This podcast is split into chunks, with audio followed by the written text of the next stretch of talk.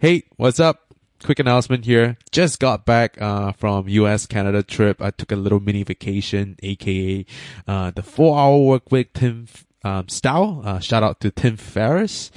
And gotta tell you, it is quite boring, and I'm getting really fat. All the junk food in the US and Canada didn't help. So just got back here a month already, and trying to get my health back in order, and have lost about 5 kg. Yeah, I'm reading a lot of literature about health and diving into a lot of psychological habits on how people lose weight, gain weight, and why they gain it back. So if you have a friend or you yourself has tried all sorts of funky diet, exercise, gym, and gym instructors and all that have not worked, send me an email, and I'm interested to help. I have about 3 slots that I can help 3 persons. So first come, first serve. Email is ask@brianvictor.com. Looking forward to hear stories and see how I can help you guys.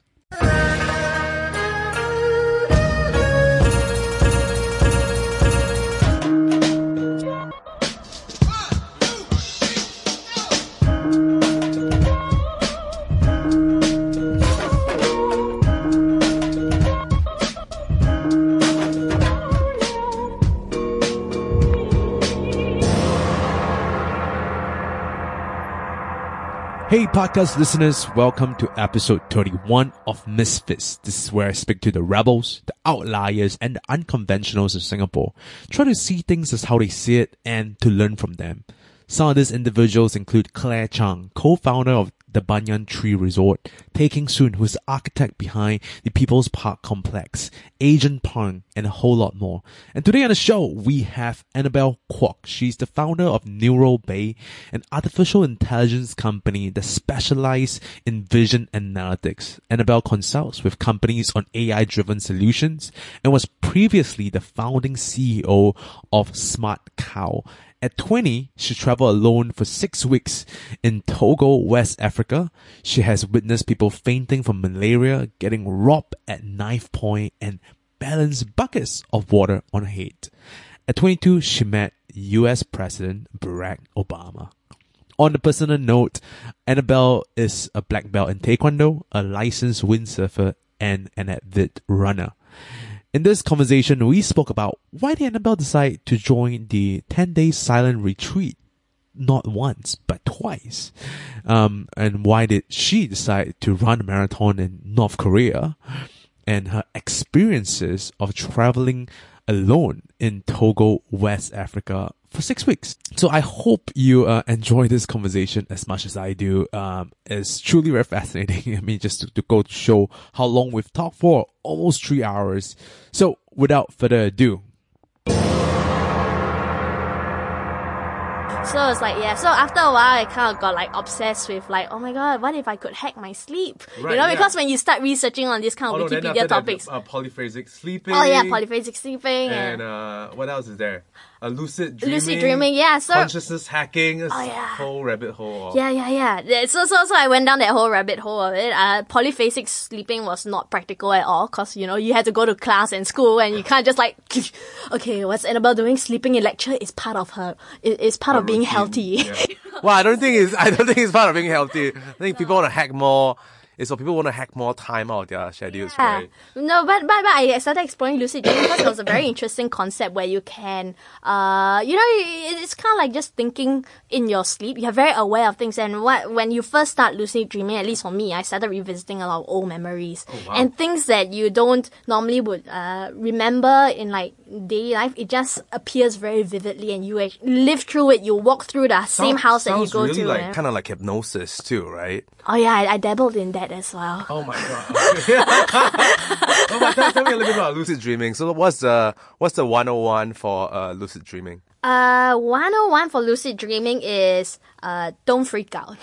Yeah, because how do you do it? So one thing about lucid dreaming is that one of the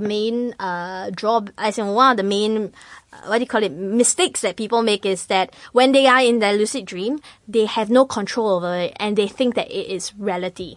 But you need to kind of learn how to control it to the point where you know that, okay, this is in a dream, this is not real, although it feels very, very real to you, it's not.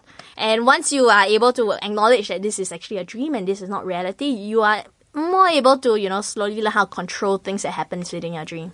Oh, so for, I guess the first step is like to be self-aware that you are in a dream. Yeah, but it's really hard because the lines between reality and dream is very but well, at least when you prepare before you go to sleep that you want to be lucid dreaming, you... Oh, no. It's like, okay, so let me give you an example. I think it was like... Because you know that like when you wake up and then you went back to sleep again, the chances of dreaming are way, way higher. True that. That's 4 hours into your sleep, usually. Okay. 4 hours into your sleep, and then you can...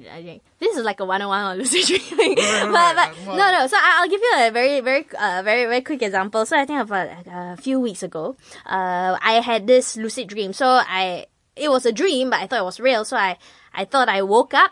I looked at my phone. It was 8 a.m. And I was like, still early. I can go back to sleep. And then I just went back to sleep. And then when I really woke up, it was 6 a.m.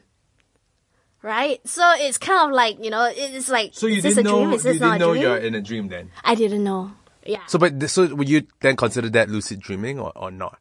Yeah, it is lucid dreaming. Because you are very aware. Like, I was very aware that I picked up my phone, looked at it, 8 a.m., and then put it back, and I was like, thought that, okay, I still have time to sleep. So what's the difference between, like, dreaming and lucid dreaming then? Because that just sounds like a normal, regular dream, isn't it? It's more vivid and you have more control over it. I don't know, it's very different from a regular dream. You remember most of the things in your lucid dream as well. So it's like a state of awareness within your dream itself. And do you want to quickly like take out your journal and start like writing your dreams? Oh, I'm not a writer. Oh. No, because they say that if you were to forget... if you were to not write it down, you would just forget about it, right? Yeah, but I'm lazy. Okay. I think we all are. Yeah. I think that for me, that was like human psychology 101. Everyone's lazy. So if you look, sometimes like when I don't understand why people do the things they do, and it's like, everyone's just lazy. It's like, oh, okay, now, I got it now. But I mean, there's a difference, right? Oh, it's your alarm. Telling me to eat. Oh, really? Yeah. So are you on the 8 meal a day thing? No. But what I realized that what happened was that if I were to eat dinner when I'm super hungry, I would like tend to eat a lot more than I should. So if I were to break up like the lunch dinner thing at 3 p.m, which is like right now, right? Yeah. Then I would go into dinner not being really, really hungry, and then I'll just eat like what I should be eating. Okay. Yeah. But not everyone have that problem. I'm like a huge... I'm not good at moderation. Let's just put it that way. Right. What if you just eat like popcorn and things like that? It'll trick your brain into thinking that, I'm eating a lot, but actually it's not a lot. If you mean for dinner or what? Yeah, for dinner. Like popcorn for dinner. Yay! Why you might want to eat a lot till you have a suspicion, because you still feel hungry. Is it your stomach telling you? Are you sure you feel hungry or you feel greedy? There's a very fine line between them. Correct. So what some of the theory is that and I mean makes sense to me as well, right? Is that when you eat, your food takes time to go into the stomach, right? But when I eat when I'm hungry, I would eat a lot faster. And, you know, like, portion more food than I should. Yeah. So I would, like, eat way more because of that. So, I see. Yes, it's greedy, but at the same time, it's like this is your biological feedback loops telling you that you're hungry, so you just like, eat more than we should. Okay. I mean, I guess you could tell yourself to chew slower and drink more water instead of setting alarms throughout the entire day. Yes, you could. And then you start freaking out like, oh no, it's 3 p.m., where's my food?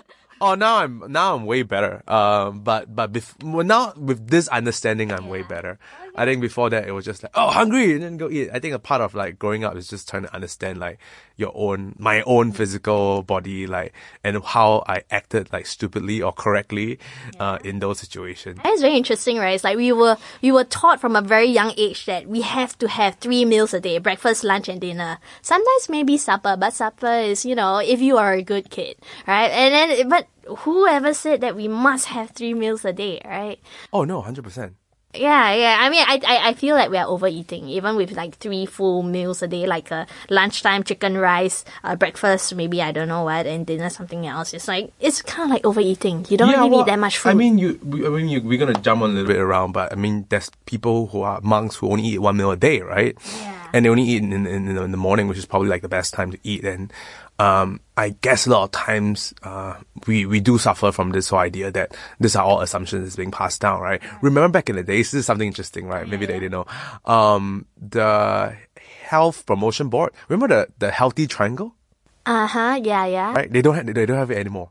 Oh. Remember what is at the bottom? The top is silent. Remember what is at the bottom of the triangle? Rice, right? And bread. Now what? What do they say? Less rice. Less bread. Also. Okay, that's very interesting. Yeah. So I mean, on it's interesting to know that, and to just sort of like see how history sort of like repeat itself. Like most of us do not know like what is correct or what's wrong. Mm-hmm. Maybe what we think we know right now, like. If you go look back 30 years later, and then we're like, actually, why do we even believe that the world is in a circle, right? Correct. No, but that's based on the assumption that the same chicken last time is the same chicken as today, because like the chicken today might be fattier, has more higher nutritional content, etc. So we might not need as much of that food in particular, or like other kinds of food.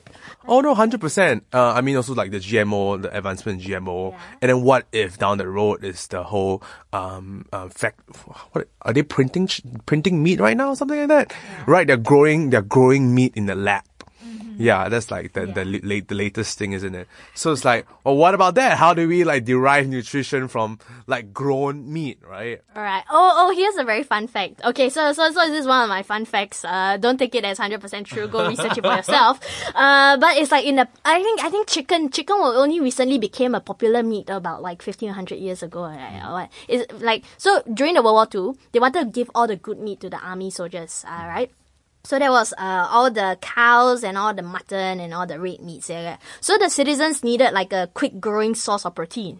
So it was like chicken, high in protein, very quick, very easy to grow. So they started farming a lot of chickens for the citizens to eat. And after World War II, the chicken farmers were like, hey, this is such great money. I mean, it's a very fast turnover of crops. So like they started playing like propagandist kind of like radio clips. It's like, chicken, it is the meat of the future.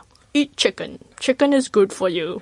So of course, then you kind of like make it find ways to make it more appetizing, which is like deep frying them. So I mean, like a growing population like China or India, where they have to, find a quick source of protein to actually feed their nation. They're also looking at all this kind of GM chicken and deep frying them, and they're gonna face the same problems as the Americans did, which is obesity. So, but that's a very interesting fun fact. Oh, I mean, look, I 100% believe you in that, I would say the same thing could apply for roses. Oh. Yeah, the reason why roses are being chosen as the flower for the Valentine's, which, tomorrow, right? Yeah. Is because they are very hardy. They're a very hardy bunch of flowers, and they can be transported from one country to another country without being bruised a lot and still remain intact. Oh, okay. Right, but I mean, I think potato was probably also sound the same story as well. Imagine all this thing that we're eating. Right. So it's not necessarily good for us, but it's just easy to easy commercially to grow and sell. 100%. Yeah, potato for sure. One potato can grow like just the amount of potato per plot of land. Is so much, right? Mm-hmm. So there's a lot of incentive to advertise potato. I think bacon has sort of the same story as well. One of those, like a marketer was like so smart, and then like this is bacon and it's so good for you, and it's like the meat for the breakfast. And like, well, like why? No one really asked, and sort of just like, oh yeah, it tastes great. Let's do it. Cereals for breakfast and everything. Oh, cereals is probably like marketing, a big marketing campaign. 100%. We live in the world of marketing, like I think one of those, we cannot, it's hard to believe things once you like unveil.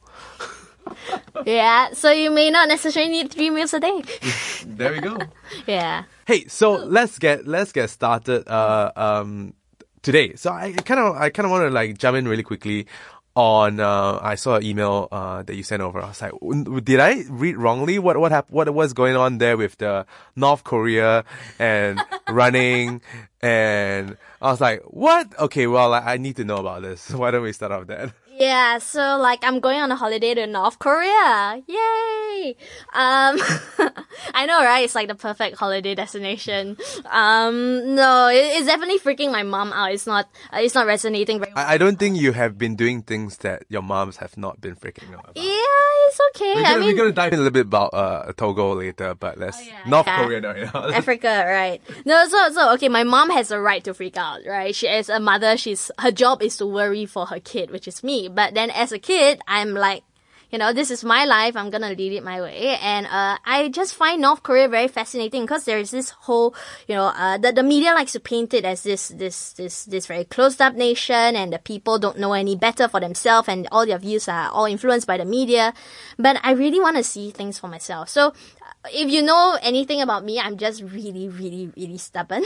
And I don't respect authority just for the sake of authority, that they are in the high position. But if they make sense, of course, I will respect that. But I need to find out why. Yeah, high five.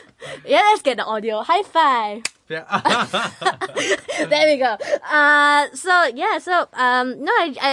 It's a very fascinating country, and I'm going in without without saying that, oh no, you know, I'm going there and then they have all this kind of, they are mistreating the people. But I just going there with an open mindset to just see what is it that makes North Korea so livable for all the people over there. And if they are happy, that means they are doing something right. All right. So it might not be right in the eyes of the world that we live in, but it might be right in their eyes. And you know, if they're happy, then you know, why do you care? So I'm going there to actually run a marathon. I'm not sure whether I will do the full 42 km marathon, or should I just do a 10k, because you know, it's a serious marathon where you run alongside North Koreans, and you start and end in the Kim Il Sung Stadium, where at least 50,000 North Koreans will be like, yay, cheering you on, and as you're running, they'll just stand by the roadside to cheer you on. But I definitely don't want to throw the face of Singapore or Chinese like foreigners or anything down the drain. So I'm like, if I'm gonna run 10k, I'm gonna either like run really fast, or I'm gonna like pace myself so that I have enough energy to talk to the North Koreans as I'm running, because I doubt that during the tour group within the next 5 days, I will have the opportunity to really mingle and interact with any North Korean I want. So yeah, it's an experience of a lifetime. Well, first, how is this a North Korea event to invite runners? Yeah. I think it's like their 5th or 6th year of organizing it or what. Okay. So there's like there are tour agencies who organize groups who go into North Korea, and each tour group's about like 18 to 20 people. So it was very funny. My dad does like marathons and triathlons still at this age, and he was at this running convention, and he came back one day and he was like, oh, Mei, Annabelle, come and look at this. And then he puts this North Korea brochure for the marathon on the table, and I was like, Pyongyang Marathon, and you at the back, it's like 50,000 people to cheer you on. I was like, Daddy, how in the world are they getting 50,000 people to cheer you on, even if you're like an amateur runner? I was like, very simple one. They just ask them to cheer, they cheer. But I'm like, okay, that's what you think, but maybe let's go there and find out for themselves whether, how is it that they build up the hype, or what's the story that they're telling the people, or what's the story that the people choose to believe. When is this going to be?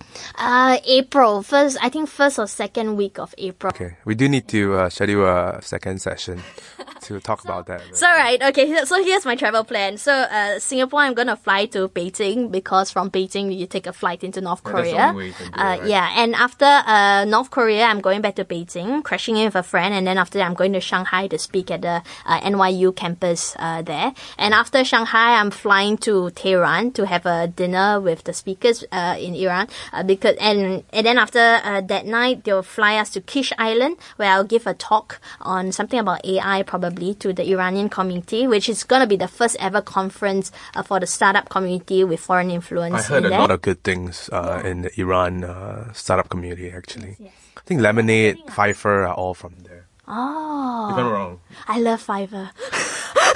I always click the weird or crazy category. What is the weirdest thing you have made on Fiverr?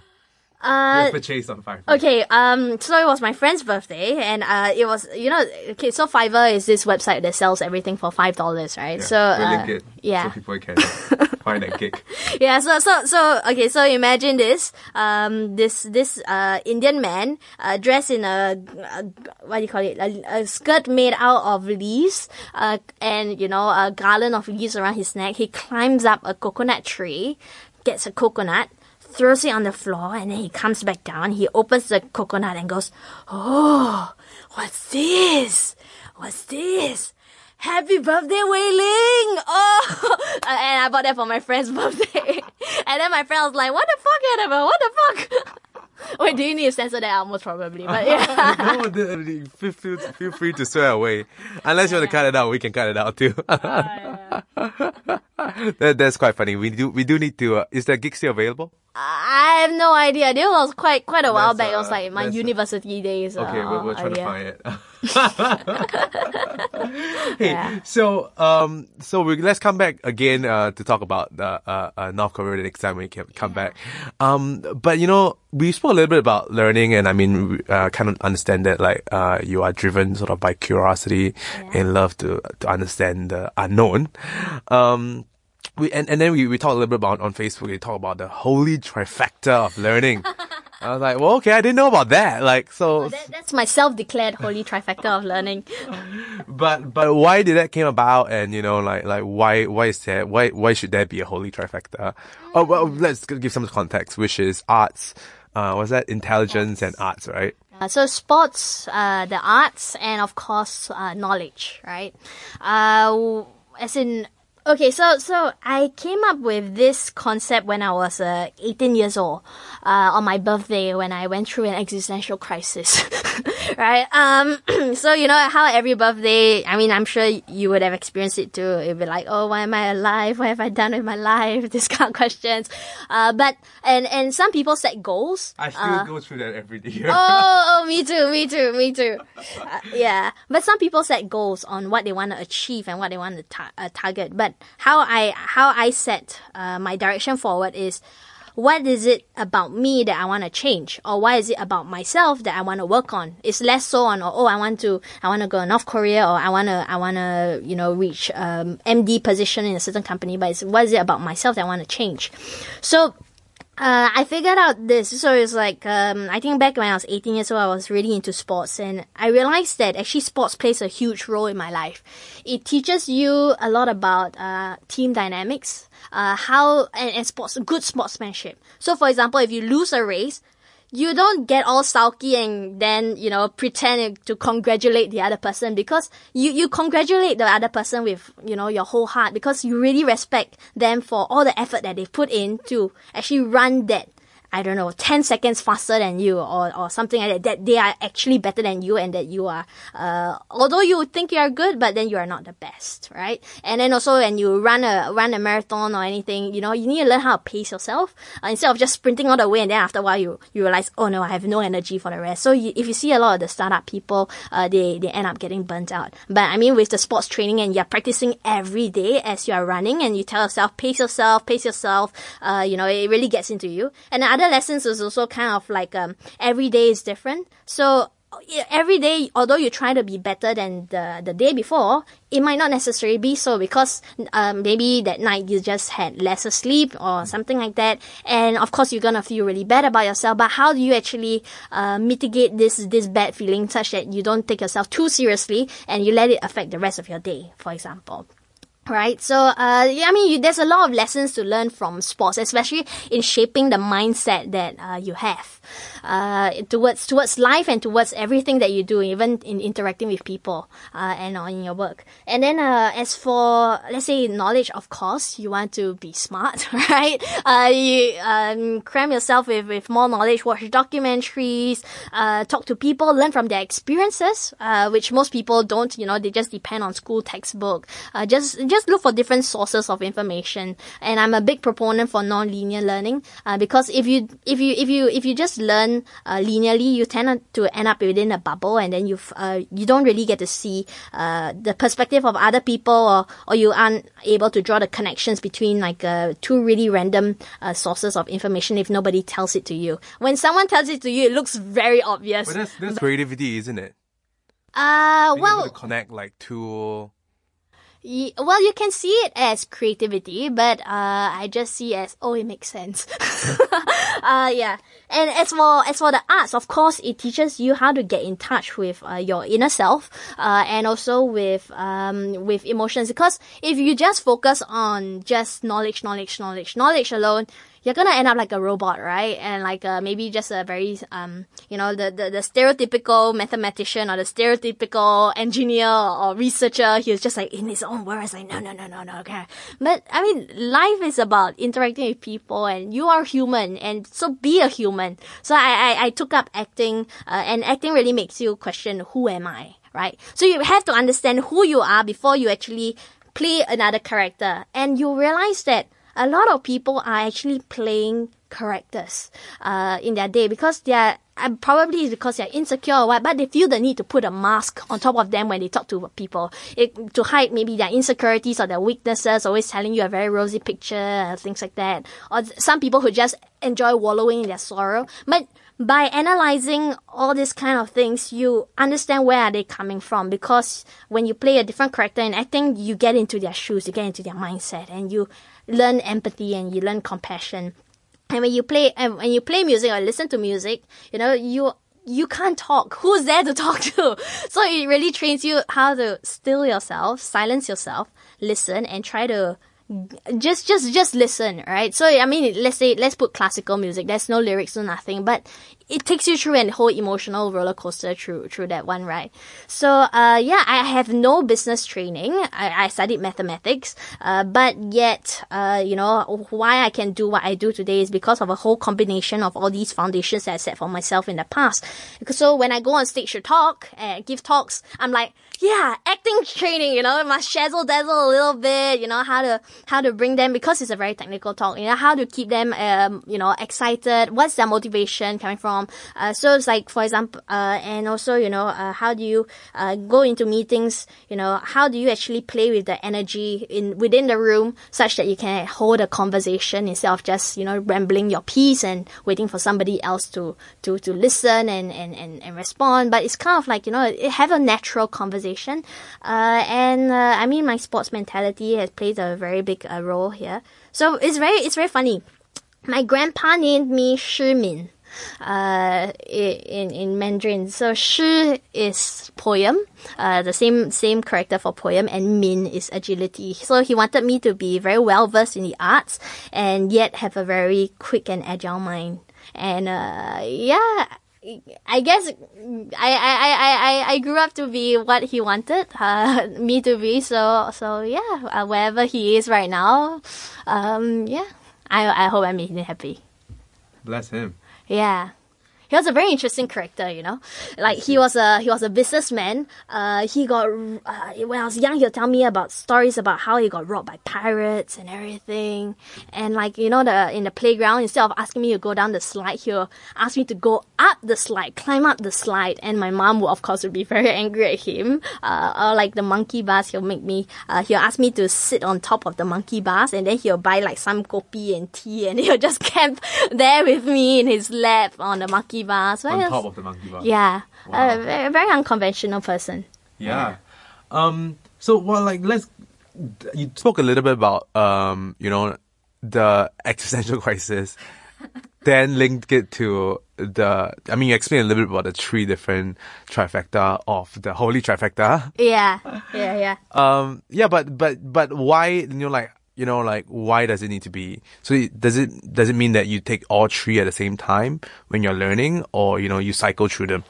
Oh, no, definitely it has to be in parallel, all three at the same time. But of course, you can't focus on all three at the same time. So instead of saying that, okay, I'm just going to do sports and not going to do music and teach myself new stuff in the advances of AI or things like that, that's the wrong approach, right? It should always be ongoing, but maybe at each phase of life, you just focus on just one particular one. That sounds interesting. And how did that help in the existential crisis? As in, like what? How it helped this year? Or what? Does it? Or No. So, does it? Yeah. So maybe there's no link between trifecta, the holy trifecta of learning, and existential crisis, or is there a link there? Well, the existential crisis gave me the epiphany of, or what do you call it, epiphany of that aha moment that, okay, I need to divide myself in these three areas. That was when I was 18. Okay. Yeah. Why? I guess it stems from the question is, what am I doing with my life, right? And then after that, you ask yourself, like, okay, so what have I achieved? And then, who am I? Because once you ask who have I achieved, you're looking at the current status, and then you ask yourself, who am I? And of course, you ask yourself, who am I? Who do I want to be? And the question is, I don't know.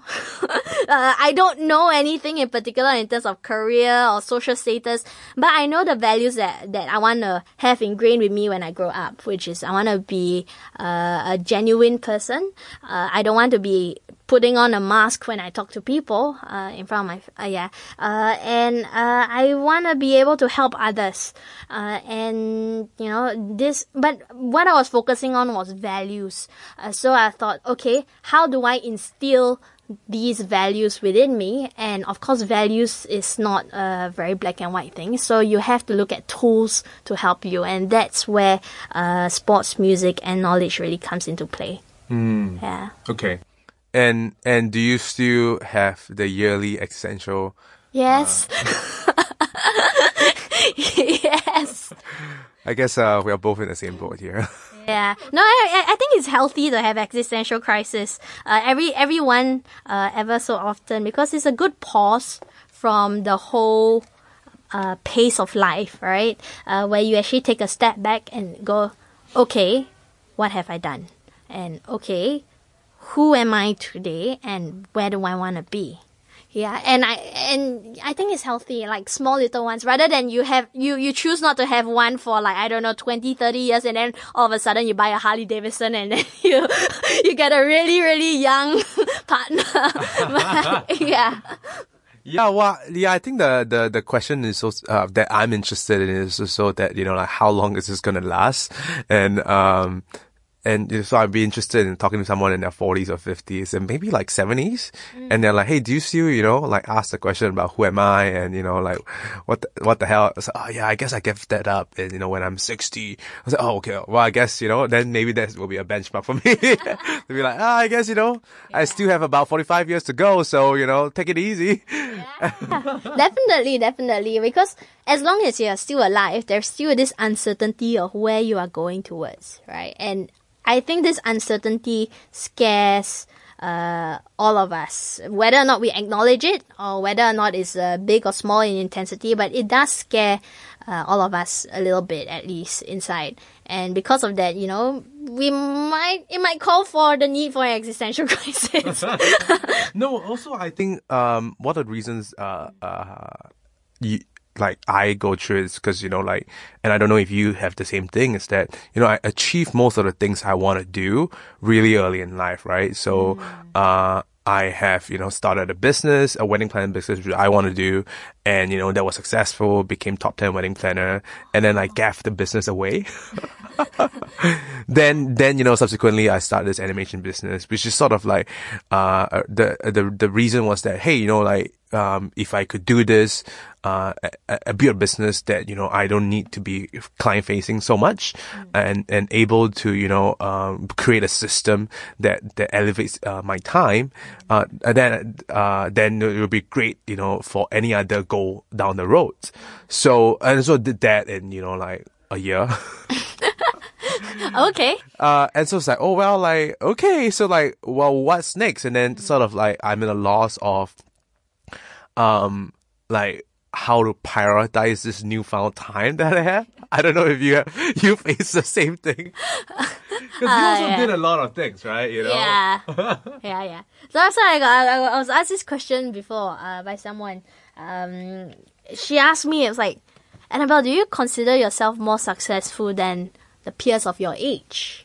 And I'm like, yes, but not on the same level that you're thinking of. Because what I consider successful is the relationships and the friendships that I have with people, the amount of impact, social impact that I have done, at least within my short lifespan, which is still going forward, hopefully. But not in the sense of, hey, look at me, I am a startup founder. Hey, look at me, I've spoken in Dubai. Hey, look at me, I'm going to Iran to speak and things like that. I don't see success in that form. I get the most satisfaction out of helping people and seeing the people around me just as happy as well.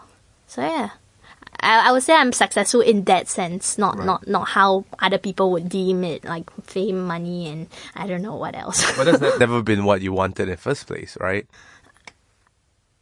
I don't know. I don't think so. I mean, I guess as a kid, you know, you would always go like, wow, you know, that guy so much money. And I was like, oh, you can buy all these things. I mean, as a teen, I wouldn't deny, being jealous of people who have lavish lifestyles or anything. But as I grew up, as I seen more of the world, I see people living in poverty and see people who have lost everyone, their loved ones, like dad, mom, auntie, uncle, everyone. It really makes you question what are your priorities in life, and you know, why are you here? And I just try to make the best that I can out of my life. I live. Yeah. I mean, even optimizing for, I mean, like you're saying that you kind of want to optimize for impact, right? Mm. And even that is sort of like depends on what you're comparing. There's like endless things to compare, right? You know, because on one hand you could sort of like donate to one charity, and then you'll be like, well, what if the same amount of money I could donate to some other charity which have more impact? So things like donors' shoes or effective altruism would be some examples of that, right?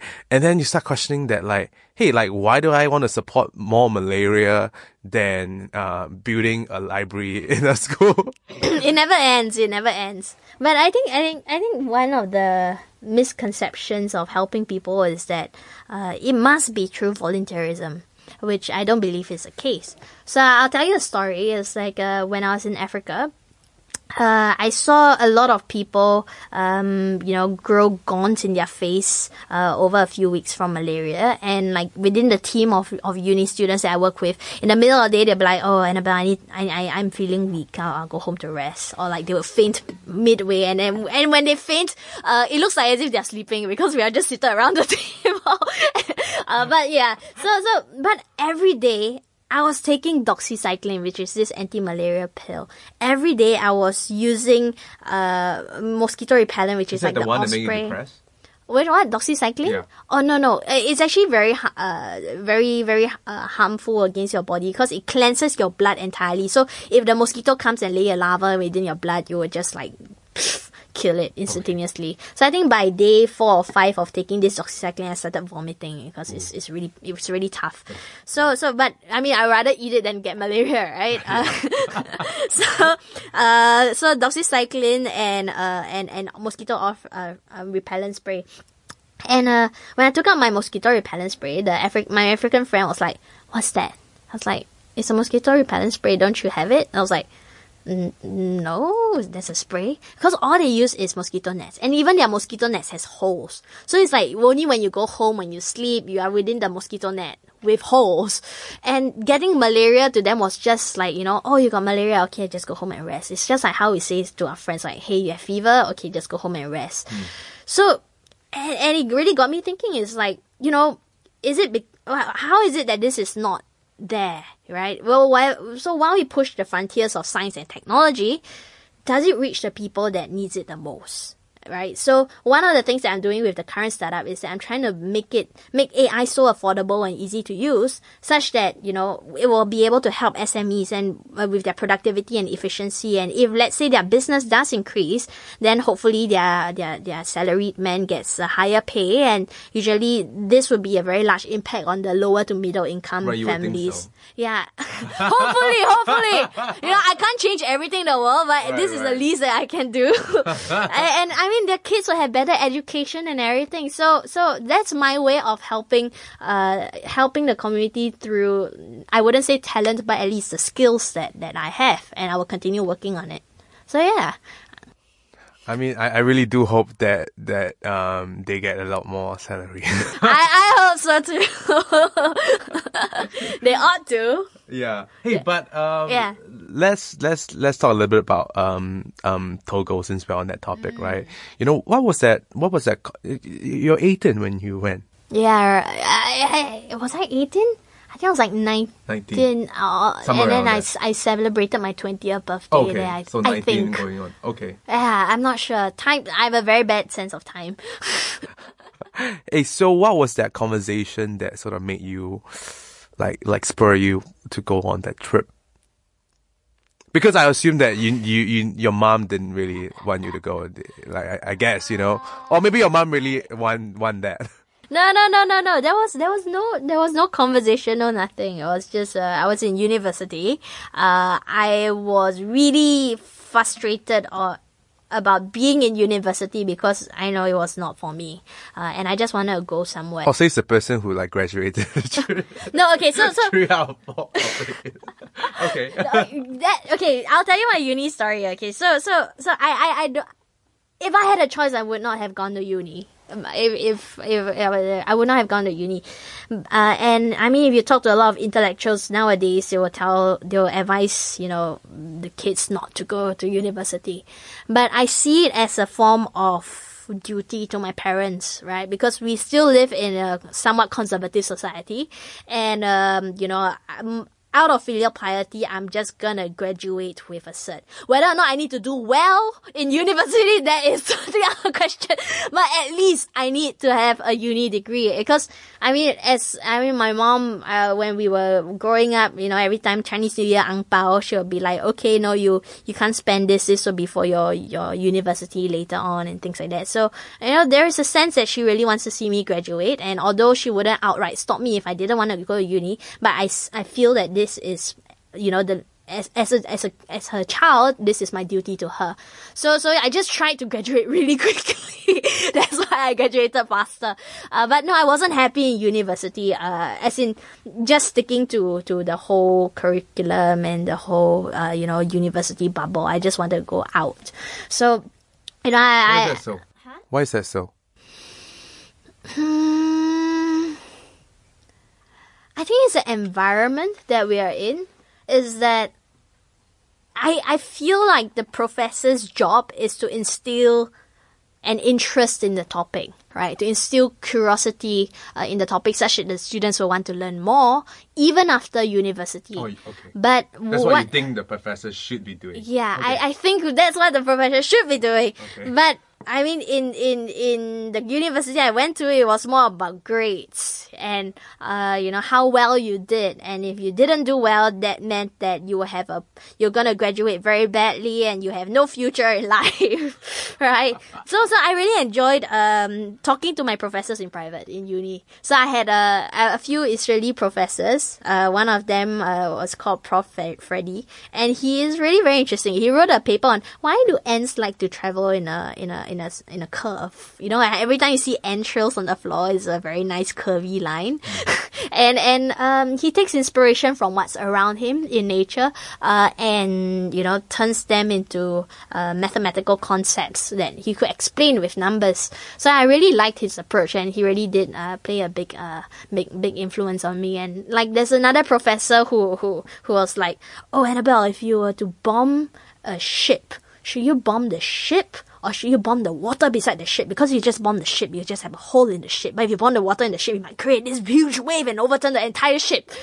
So of course you had to choose a specific example of a warship there. So we did that, and then of course the answer is bomb the water by the ship. But where along the ship do you actually bomb? do you fire the bomb? So I mean, it was topics like that that really got me interested, but less so on the university curriculum that I was in, right? Right. Yeah. No, I mean, it just reminded me, well, you have a plan until you get hit in the face, right? Like, yes, I want to bomb the ship at like this X coordinate.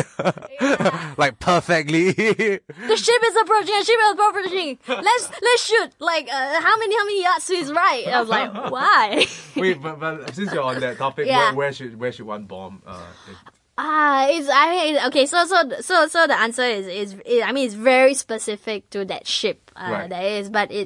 I can't remember, but it's somewhere. But what's the theory behind that? Because you have water and then it creates some sort of impact and then it flips the ship to the sideways and the ship will sink? Yes, to create a huge wave, that topples the ship. Another one that's very interesting is like, should you walk or run in the rain? I got that question once before. What was the answer to that? It's like same, right? Oh yeah, so I think that paper that analyzes whether you should run or walk in the rain took into consideration wind and your body surface area and the time you take if you were to move. Like if you were to move sideways, you gotta move slower so your time will increase, and then the wind is coming around this side. So anyway, I think the conclusion was to just get the hell out of there as soon as possible. But I mean, this kind of topics is fun, it's interesting. That's what I want to spend my time learning and reading up on, instead of working on curriculum and just focusing on, like, you know, past year papers, which after a while you get the trend of which they set the paper, and then, you know, it was like, no, not for me. Yeah. Got it. Yeah. So that's the reason why you didn't really enjoy it. Yeah, I didn't enjoy it because of all of that.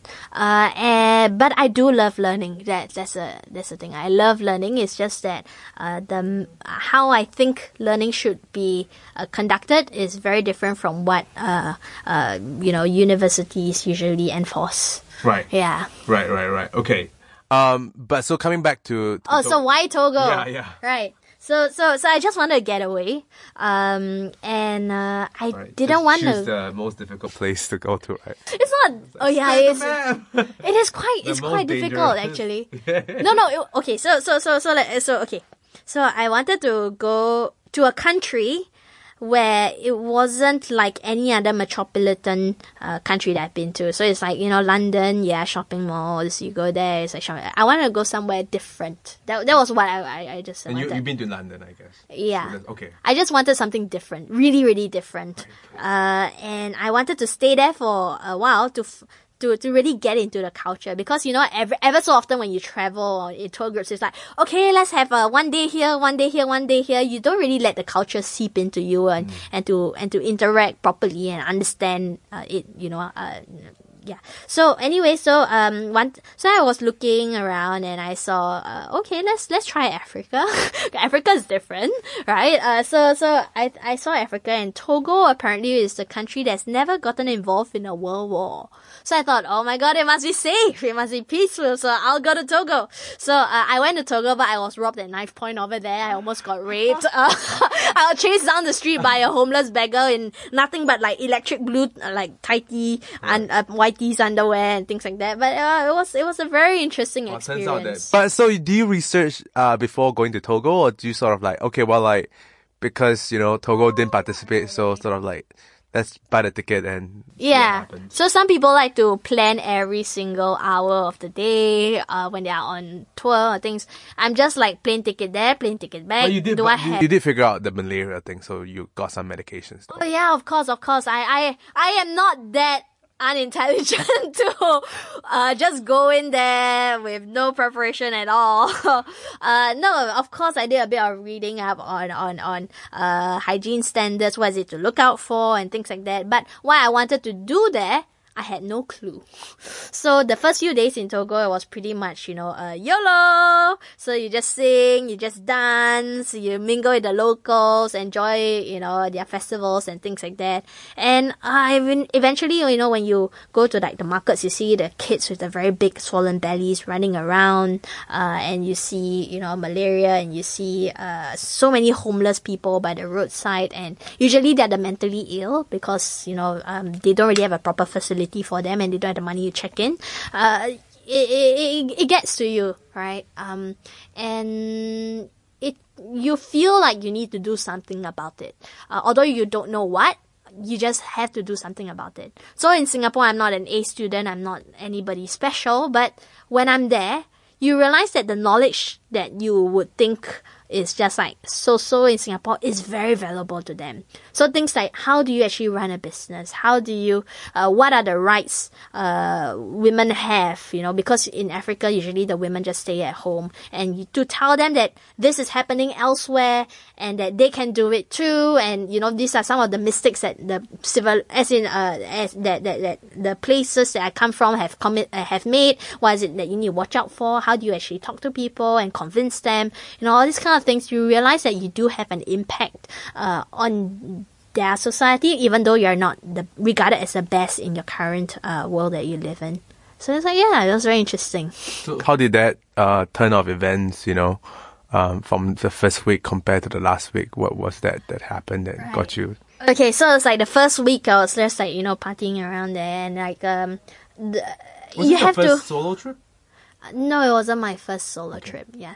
But it was like, so I was living in this new friend's place, and the toilet literally had no door. The door was a big piece of heavy wood that you need to put it down to cover. And also sometimes I just give up, I just go to the toilet. But to flush the toilet, you need to collect water from the water point. So you fill a whole basin of water, you put it on your head, and then you wobble back to that. So it's like the water is not clean water, you know, it's murky water. So I think for the first 1 or 2 days, I put off bathing because I was too lazy to carry so much water. I was already, you know, culture shocked. Like, oh my god, okay, it's okay. And then by like day 3, I was like, okay, no, I need to bathe. It is hot. This is getting a bit gross. So I was like, okay. So I collected water. I lifted up the door, put it down, and look into the water. It's murky and it's cold, but it's murky. And then you go like, I need to wash my hair and my face in this really, really murky water. And it's so murky that you can't see the base of the basin, although it's like quite shallow, you know. It's like really, really murky. So I was like, I think day 3, I'm like, why the fuck am I here? I was like, no, wait, but my plane ticket back is in 2 months, right? Okay, what is it about Togo that the people enjoy? All right, what is it about this place that makes it livable? And then once you kind of let go of all the norms that you're used to, which is like bathing in a hot shower and clean water and you know, these kind of things, you start getting you start opening up, and you start finding why this is such a really lovely place and why the people are so happy and so embracing and things. So I think the first week was kind of tough. I mean, big culture shock, you know. I had to kill chickens, unfortunately, if I want to eat meat. And like, there was no kitchen tools. It was just a piece of stone and another piece of stone. And then like, there's a tomato there, and then you need to grind it to get tomato puree. And then to cook rice, of course, you need to use charcoal. So like, the first part, I was like, I fan, and then, you know, I'm not used to it, and then my hand got tired. I just like really weakly thing, and then fan the fire, and then the fire went out. I'm like, oh no, no dinner. And then my friend was like, okay, come, let me do it for you. But yeah, so the first week was tough, but by the last week, you really enjoy it. I was given tribal names. My name is Ablavi. My nickname is Mazalo. You know, you learn the tribal dances that they do. You're joining in the festivals. You have a lot of fun. You know. But you know, when my African friend says, "Oh, Annabelle, when are you?" Okay, I'll give up doing the accent. But Annabelle, when are you coming back? I'm like, Soon. And my mom was like, no, once is enough. And then when I came back to Singapore, I took the bus over to my friend's house, and it passed Changi Prison. I'm like, oh, Changi Prison. They have their own like water from the tap, and they have a bed like with a, although it's a thin mattress, but it's a proper mattress that's not dusty. And then I had like some meetings with like some drinks with some friends, and they are there telling me about what I miss about office politics and everything. I'm like, come on, guys! You know, I've seen people, you know, faint. I've seen people, as in malnourished kids running around. This is nothing, you know. You think it's a world to you, but you know, it's not. Mm. Yeah. So yeah, it was a very good experience for me. And I was like, I think in my early 20s, I guess, 1920, I celebrated my 20th birthday there. I think, but you know, it was a very impressionable age for me. So how do you wrestle with the fact that, you know, on one hand, like, you don't want to go back, but on the other hand, you know, there might be so much impact that you can give to the people if you were to go back. Yeah, no. So I don't mind going back, but not under the same circumstances that I've been put through. If I go back, I will go back to with something to help them. Right, so probably AI in healthcare or something like that, where I could actually make a change. So one thing that I really emphasize on is bottom-up approach. You gotta live like the people to understand what they need before you shove, you know, solutions and medical supplies or whatever you think they need to them, right? Because sometimes what you think they need is not what they need. And even on the surface level, they tell you this is their problem. Maybe they don't know how to express what is the true underlying problem. So you really got to know what is it that they really need to help them. Mm-hmm. So I mean, same with a lot of stuff that I do today. It's like when you go to companies, they will say, I want this. And, want this solution for AI, right? And then you go, okay, is it really what you need? Come tell me your business process, etc. And I mean, like 80% of the time, we identify that that's actually not the true problem statement. We need to identify, address something else first before we could address that. Mm. But yeah, that's how it goes. So you're saying that you only go back the next time if you do with actual maybe solutions to test out, and if you don't, then maybe you won't go back. I don't know. I wouldn't mind going back as a holiday. I wouldn't mind going back as a volunteer trip to with technologies and things to help them. But I feel like I should go back with something, because they did help me to grow as a person, and I've grown since, and I have new skills and talents that I could actually contribute to that society. So yeah, you know, you never go to a person's house empty-handed. Same thing, you know, if you go to a person's village or country, you know, and if you genuinely want to help them, bring them something. Yeah, no, I bring this up because of a recent article that I meet and that I read, and it's about other people's problem, the disillusion, or you know, the seductive quality of solving other people's problem. I mean, it's some interesting thoughts there, mentioning about how a lot of us go to do certain things, volunteer, particularly to make ourselves feel better. Yeah. But, you know, coming down to solving the roots of the problem, we are actually the one causing more problem with an unfinished solution than, you know, thinking that we actually did help, but, you know, maybe on a macro picture, it's more damage than that. So anyway, that got me thinking. Yeah. I mean, there's definitely a joy to giving, right? There's a joy to helping people, to see that somebody is, you know, relieved or elevated out of their pain or misery from your contributions, but you need to be strong enough to be able to help people, right? You need to actually have something that you can actually offer them, be it moral support or anything. So I guess people tend to focus so much on the joys of helping people, they forget to build up their inner capabilities as a person, right? Or even just being aware of, you know, the macro picture versus, you know, the micro, maybe in that village or in the family. Yeah, so I mean, let's put it on a very personal context. If, let's say, my friend comes and tells me about all her problems and, like, oh, her boyfriend issues and everything, and, like, her family issues, so on and so forth. If I were not strong enough, I'll be pulled into her storm, right? And then I'll just go like, oh, yo, it's so poor thing and everything. And then, I'll feel so sad for her. And then when I go home, I'll just go like, you know, wow, this girl I met, very poor thing, You know, I let it overwhelm me. That's because I'm not strong enough. What I should be doing is that I should be strong enough to give her positivity throughout this tough time, to give her at least some joy, some happiness, and maybe share some of my experiences with dealing these kind of issues or things that I heard. But I shouldn't be pulled into a storm. But the main thing is that I need to be strong enough to actually help someone else, right? So, there's a joy to helping, but you need to be strong as an individual, as well. But that's a hard pill for people to swallow and to know as well. Yeah, definitely. So this was one thing that I learned in meditation camp also. Oh, okay. Well, yeah, we can talk about meditation camp, Vipassana. Well, let's talk about meditation. So twice, you did it twice. So it's a 10-day silent retreat. With no phones. No phones. No internet. No reading, writing material. No looking at other people, other than your meditation teacher, right? I heard. So everybody is allocated like seats in the dining hall and like beds, everything, or even like cushions in the meditation hall. So you know, you just go in there, find your number, sit down, and then you just go out. There is literally zero interaction with anybody else. How do you even want to do this in the first place, and maybe place us where you're at the first time you did it?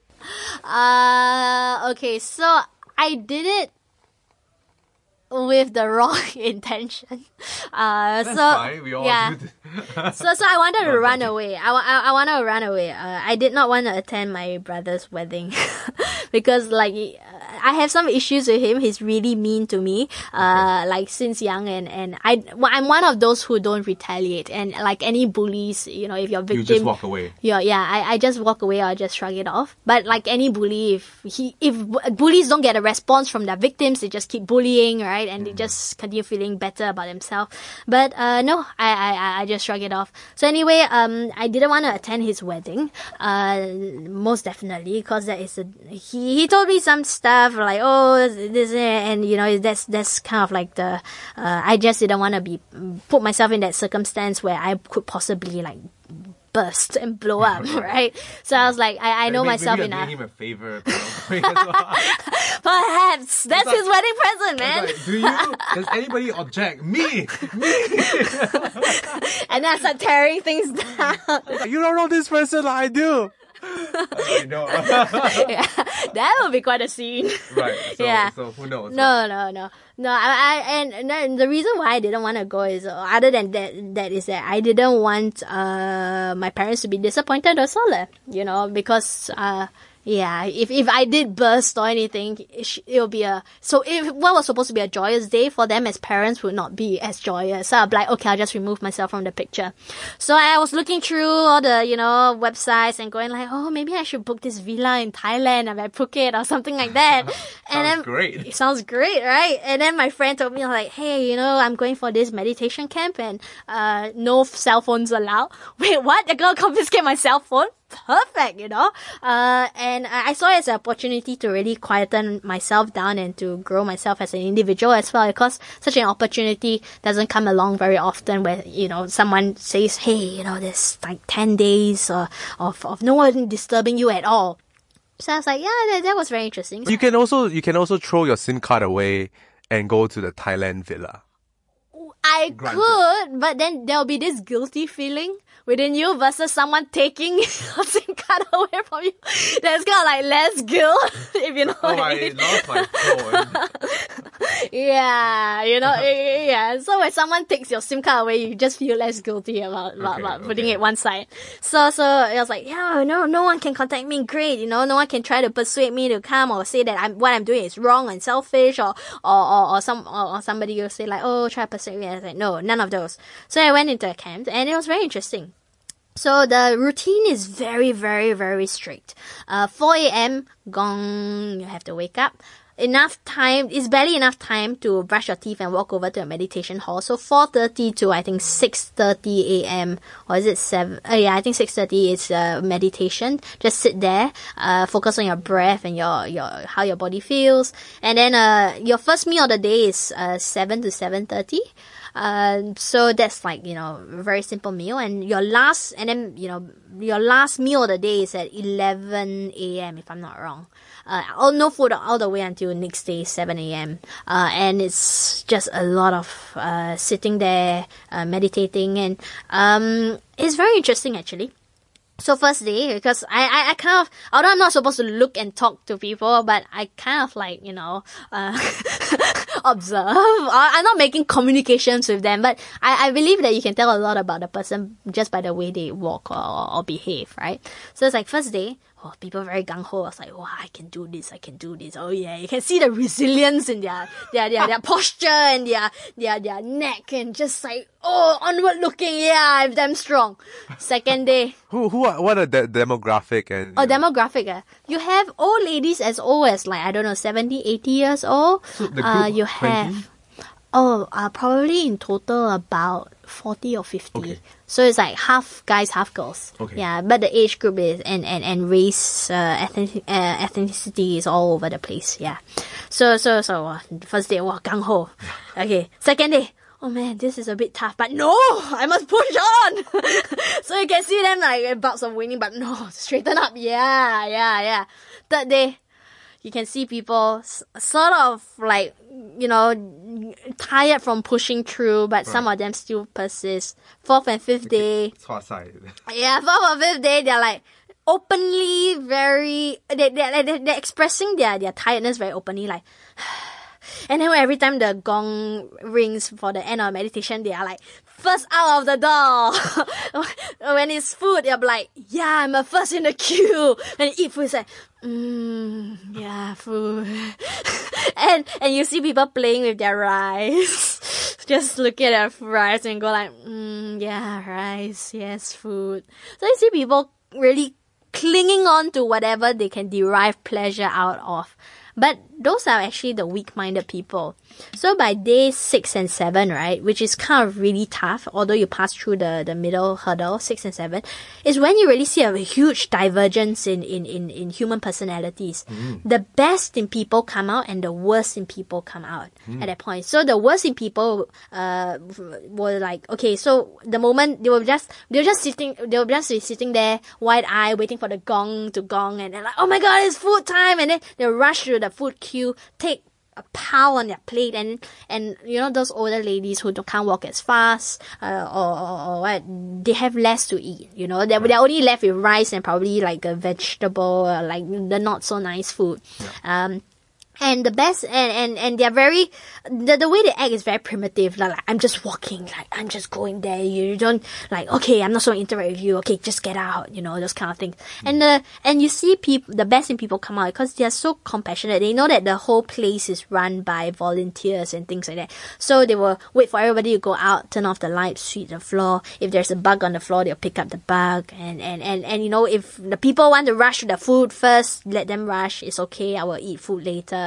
And I mean, it seems very trivial right now, but within that setting where you can see like very primitive people and this kind of like nice behaving people who still remember how to be humans, proper humans, it's a very stark contrast. So by day 9 and day 10, of course, it's by day 10 when the gong strikes, when you can break the silence, they're like the weak-minded people will be like, oh my god, finally! And then my friend who went into who came to me, you know, asked me to join in. She just came up to me and she went, quack, quack, quack, quack, quack, quack, quack. I was like, what are you doing, girl? I was like, I don't know, I can talk. Quack, quack, quack, quack, quack, quack. I was like, what are you doing? But like, so it was very interesting for me. I think by day 6 or 7, I felt like I was progressing faster than most of the people. What do you mean progressing faster? Okay, so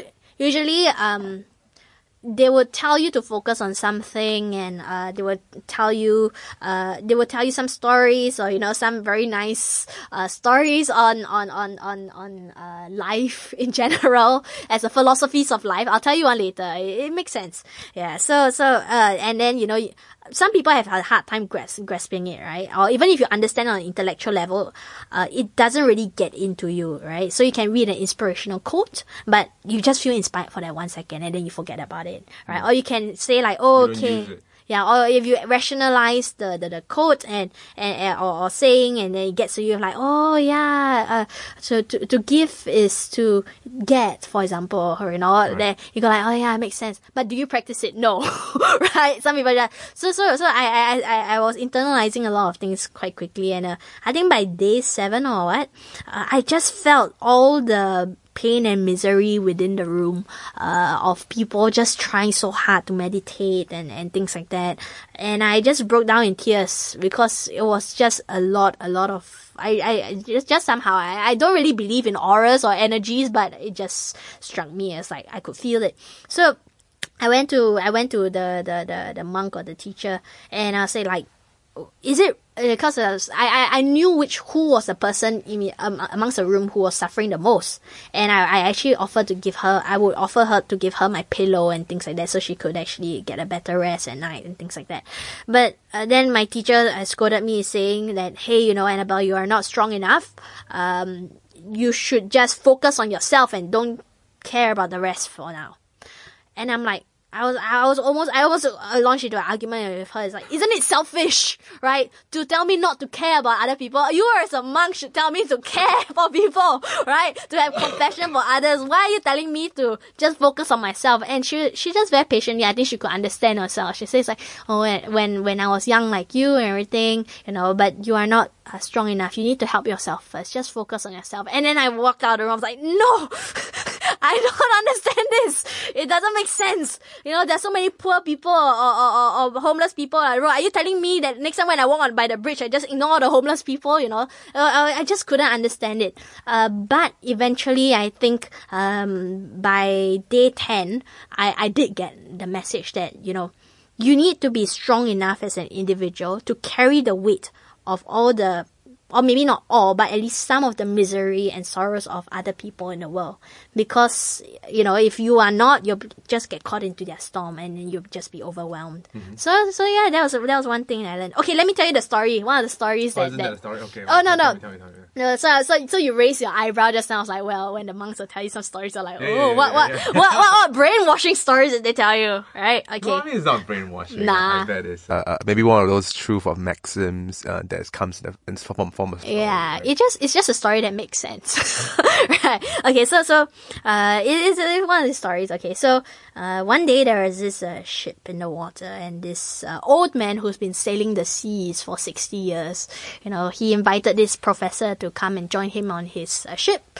So every night the professor would have a lecture in the cabin. And this old man was like, he's such a learned doctor and such a professor. I must go and listen to his talk. So he goes and listens to his talk. And then after the talk, the professor came up to him and said, like, "Old man, let me ask you, do you know astrology?" And he goes, "No, sir. I've never been to school." And it's like, "Oh, well, then you don't know how to read the stars to go to where your destination. You have wasted 1/3 of your life." So the old man was very sad, right? I said, he's such a learned man, told me that I wasted 1/3 of my life. I must have wasted 1/3 of my life. Next night, the old man goes into the cabin again and listens to the doctor. And after that, the doctor asks him, he says, "Old man, do you know oceanology?" I don't know what it's called, but the oceans. How do we it is the study of the waves and the sea. Then he goes, "No, sir, I've never been to school." Right? And I said, "Then how? You've been selling on all this for so long, but you don't understand its true capabilities. You've wasted 2/3 of your life." So the old man very sad. Very sad. So he goes, he says, "If you're such a learned man said so, I must be very dumb," right? So the third night, the old man, this time he went up to the doctor and goes, "Well, sir, doctor, do you know swimology?" I was like, "No, I don't know how to swim. I've never taken swimming classes." "Well, then you've wasted all your life because this ship is about to sink and only those who know how to swim can get there." So I mean, it's a very nice story to say that, yes, you can read about a lot of these inspirational quotes and feel inspired and rationalize and understand. But if you don't put these wise words and wise sayings into practice and to make sure that you enforce them every day and throughout your life, what's the point? So yeah, that's a very interesting story, I thought. That is what you get from the story. Yeah, what do you get? Oh. What do you understand? No. So what they do is they just tell you the story. Yeah, it's up to you to come up with your own meaning, right? So what I derive from it is that there's one thing to know things at a knowledge level, to feel inspired for a brief moment, or to be able to rationalize thoughts, but you need to put it into experience. Oh, you know what's funny? I come up with a whole different thing. Oh, tell me. I came up with, who is it to tell you that you waste your life? That's interesting. Yeah, like why, I mean, you live your life if based on your own terms. Who says that if you don't know oceanology, swimming, and astrology, you are wasting your life? That is true. Huh. Yeah, I face that a lot as well. So, in my life, there was a brief moment in time when I was unemployed. So that was, I think, after I left my comfortable job in Garena, and in between, I was just doing some freelance projects for National Geographic, joining the circus, and etc. It was over the New Year, and a lot of the relatives and friends asked me, and the older aunties and uncles asked me, "So Annabelle, you working now, ah? Where are you working at? What are you doing? 读书读完了 huh? 在哪里啊?" And then I'm like, "Oh no, I got no job." And then you go, "Oh." and then we're like, "It's okay, you can find something." And I was like, "No, I'm very happy in my life right now." It's I didn't tell them I'm working on stuff with Nat Geo, or I'm learning how to code or do things in my bedroom, and I'm very satisfied in life. And then they kept looking down as if that I am a failure at life. Right, because that's what they benchmark success on, careers and where you are in the society and things like that. And then they'll be like, "It's okay." Then they'll look at my parents, and then my mom will be like, "It's her own life, like let her do." But like some of the older aunties and uncles, they'll push me. "So what you want to do? Everything like that? Oh, it's okay lah. Slowly, one step at a time and everything." And I'm like, "Okay, they're gonna push me, okay, right." So anyway, I went to meet with President Barack Obama, and I'm working on some project with Nat Geo, and I am gonna be on international TV, which is gonna be aired like everywhere around the world. And then after that, they shut up. So I'm not one who wear all my trophies and medals and things like that. But, you know, yeah, sometimes you just got to talk in the language that people only choose to listen in. But you know what? I mean, it's hard for me too, right? You know, if I were to go back to real life. Is this real life? You know, you... like their concept of the world is so vastly different from yours, and you know, you mentioned about the wearing of trophies in front, right? It's like I don't want to do that, but yet, you know, I don't know how to let them know about. Why do you want to let them know? Exactly, right? And then so, but then, like if you don't let them know, then they just continue assuming the wrong things. Right. So there is a need to sort of let them know in a sense, right? But then maybe it wouldn't be a 5 minutes conversation. It would be like an hour conversation because you need to like lead them through all this like twists and turns, and then you know that is true. Sort of how it is, and sometimes you don't. I don't have the patience, to go through one, and I guess that's also kind of how the generation gap is being involved. No, but your motivation is right, you know. I'm sure that, you know, you only put that trophy on that table in the conference room when you have to, right? There are some people who just plonk it every single place that they go to and they derive a lot of joy from it, you know. Nothing wrong per se with that, but that's not who I am and I don't think that's who you are as well. Yeah, but that nonetheless still feel the same sort of struggles. Oh yeah, definitely. When you know, like, hey, ni fail us, yeah, you know, kind of when the more of me to love. Yeah, and then you're trying to explain this like crazy diet you're on. Then you're like, oh, it's only to eat菜. Then I was like, oh my god, I don't know how to tell you. Yeah. No, but I okay. So it's like, for example, back to sports. You know, I exercise for the mindset. I exercise for the values that is inculcated within me. Whereas some people just go to the gym and take like Instagram selfies and just want the aesthetics version of it. In the same way, I guess some people go into the startup field or they run their own business or they enter the career path just to climb up the career ladder so that they have this very fancy MD title or CEO title or even so just make it on the big stage and do a conference and they're at the podium and they have the very nice photographer and that's their new Facebook profile picture. You know, if you see my cover photo, it's me in a turtle, a ninja turtle backpack and a mask. But no.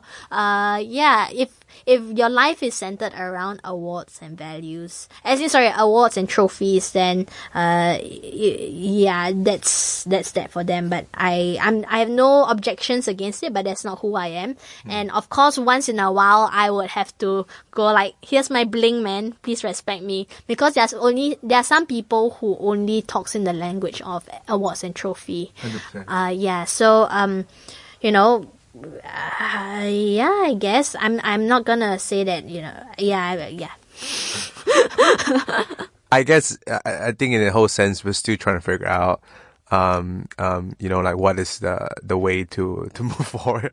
So there are acquaintances, right? Yeah, you can have acquaintances and you can have friends and you have very close friends, right? So the close friends that I surround myself with are not people who chase after titles and awards. They are people who want to do something with their life and recognize that they need to earn their way up, such that to this certain point where they can actually help others. So it's like one of my good friends that I really listen to. He's really wise. It's like this stereotypical Malay guy, rides motorbike, talks like a Malay accent, and like I deal with people right now who are very accomplished in life, right? But I choose to surround myself by very genuine and honest people who really want to do something. But then again, who to say that the ministers are not wanting to do something, right? Of course. I'm not discounting the fact that they don't do anything, but it's just that you know. But I don't know. Do you have a sense, you know, when you first like meet someone or talk to someone that like, this is the person that, you know, I would love to, you know, hang out more with. Yeah, I'm sure you get it as well, right? Yeah. 100%. And I coming back to the 10-day silent meditation retreat. Yes. Like, okay, well, this is after Togo? Is that what it is? That was 2 years ago, 2016. Right, and then you went back again. And I went back last year and 2017. Oh, yeah, wow. And thinking of going again this year. If you would like to join me, you're more than welcome to do so.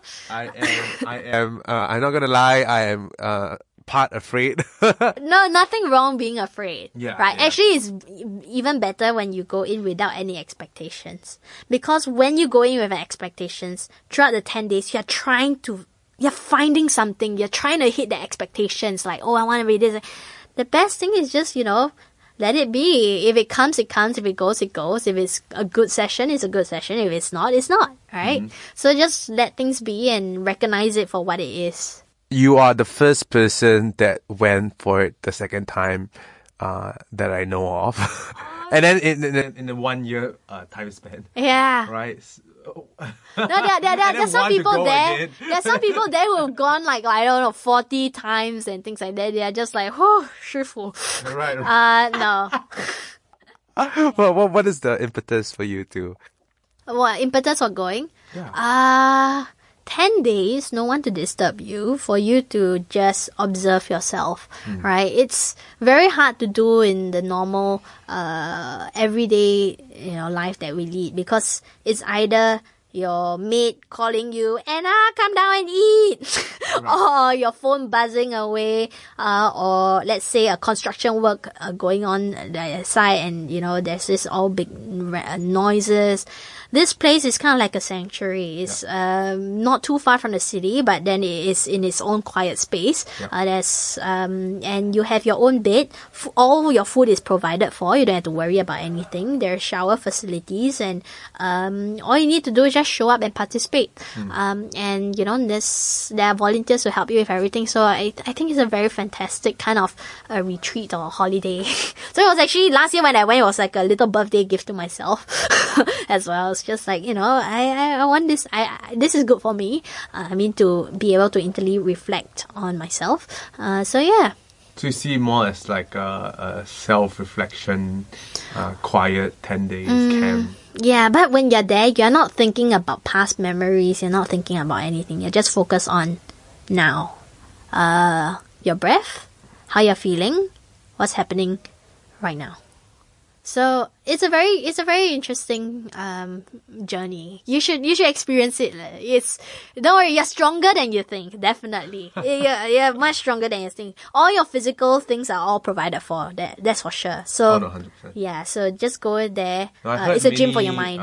I heard some people like really went through something really really hard in that 10 days. Yeah, of course. If you have inner conflicts going on when you and you've always been suppressing it for years, and someone tells you have 10 days and it's all quiet and all these kind of things starts bubbling up, obviously you will go through a mental and emotional roller coaster. Thankfully that didn't really happen with me that much, because I'm very expressive, right. And then I've done drama, I've done sports in the past, so if I'm angry I'll just like I'll bet it out somewhere. It was manageable, and I'm sure it'll be manageable for you too. Yeah, I hope so. Cool, man. Hey, on the topic, maybe let me just ask you a question. Do you have a favorite failure, one that set you up for later success in your life? Failure. Do you have any favorite failures? I wouldn't say failure. I would say challenge. Sure. Can I say challenge? Sure. Okay. So when I was young, my mom didn't say yes a lot to me. Right. So it's like if I wanted to do something, she'll always say no. And because of this approach, I would always try. She's a very intellectual person. So I would try to logic my way out, you know, try to argue and try to go. And then, so when you realize that throwing tantrums doesn't speak to her because she's a very logical person, you start trying to find different angles and be like, no, mommy, you need to buy me this toy because later my friends come over, you know, then we can do this. Then she'll be like, no, but your friend's not coming over anytime soon, so you don't need to buy now. You know? Then you try to find a different angle and different. So it really trains your mind to think of different reasons why. So like, I mean, it's really helped me in developing this mindset in terms of like, okay, I face a roadblock right now in life. Somebody just said no to me. Is there a way that I can work around it? Is there a way that I can persuade him? Or can I just like tell him to ignore? I just go use my own resources to find it. So you realize that there are actually 5 different paths at which that you can take if someone has a conflict of interest with you. Mm-hmm. So the first one is you can stay loyal, right? So hopefully something will one day change for the better. So maybe one day mommy will change his mind and buy me this toy, or she will let me keep a dog. One day, I will just listen to mommy till then and be on her good side, right? The next one is that you can try to persuade someone, right? So you give them more information, or you try to see it from your perspective to try to realize that the importance, right? So you tell mom, you go like, no, ma, you know, I really need this, and right, try to get her on your side.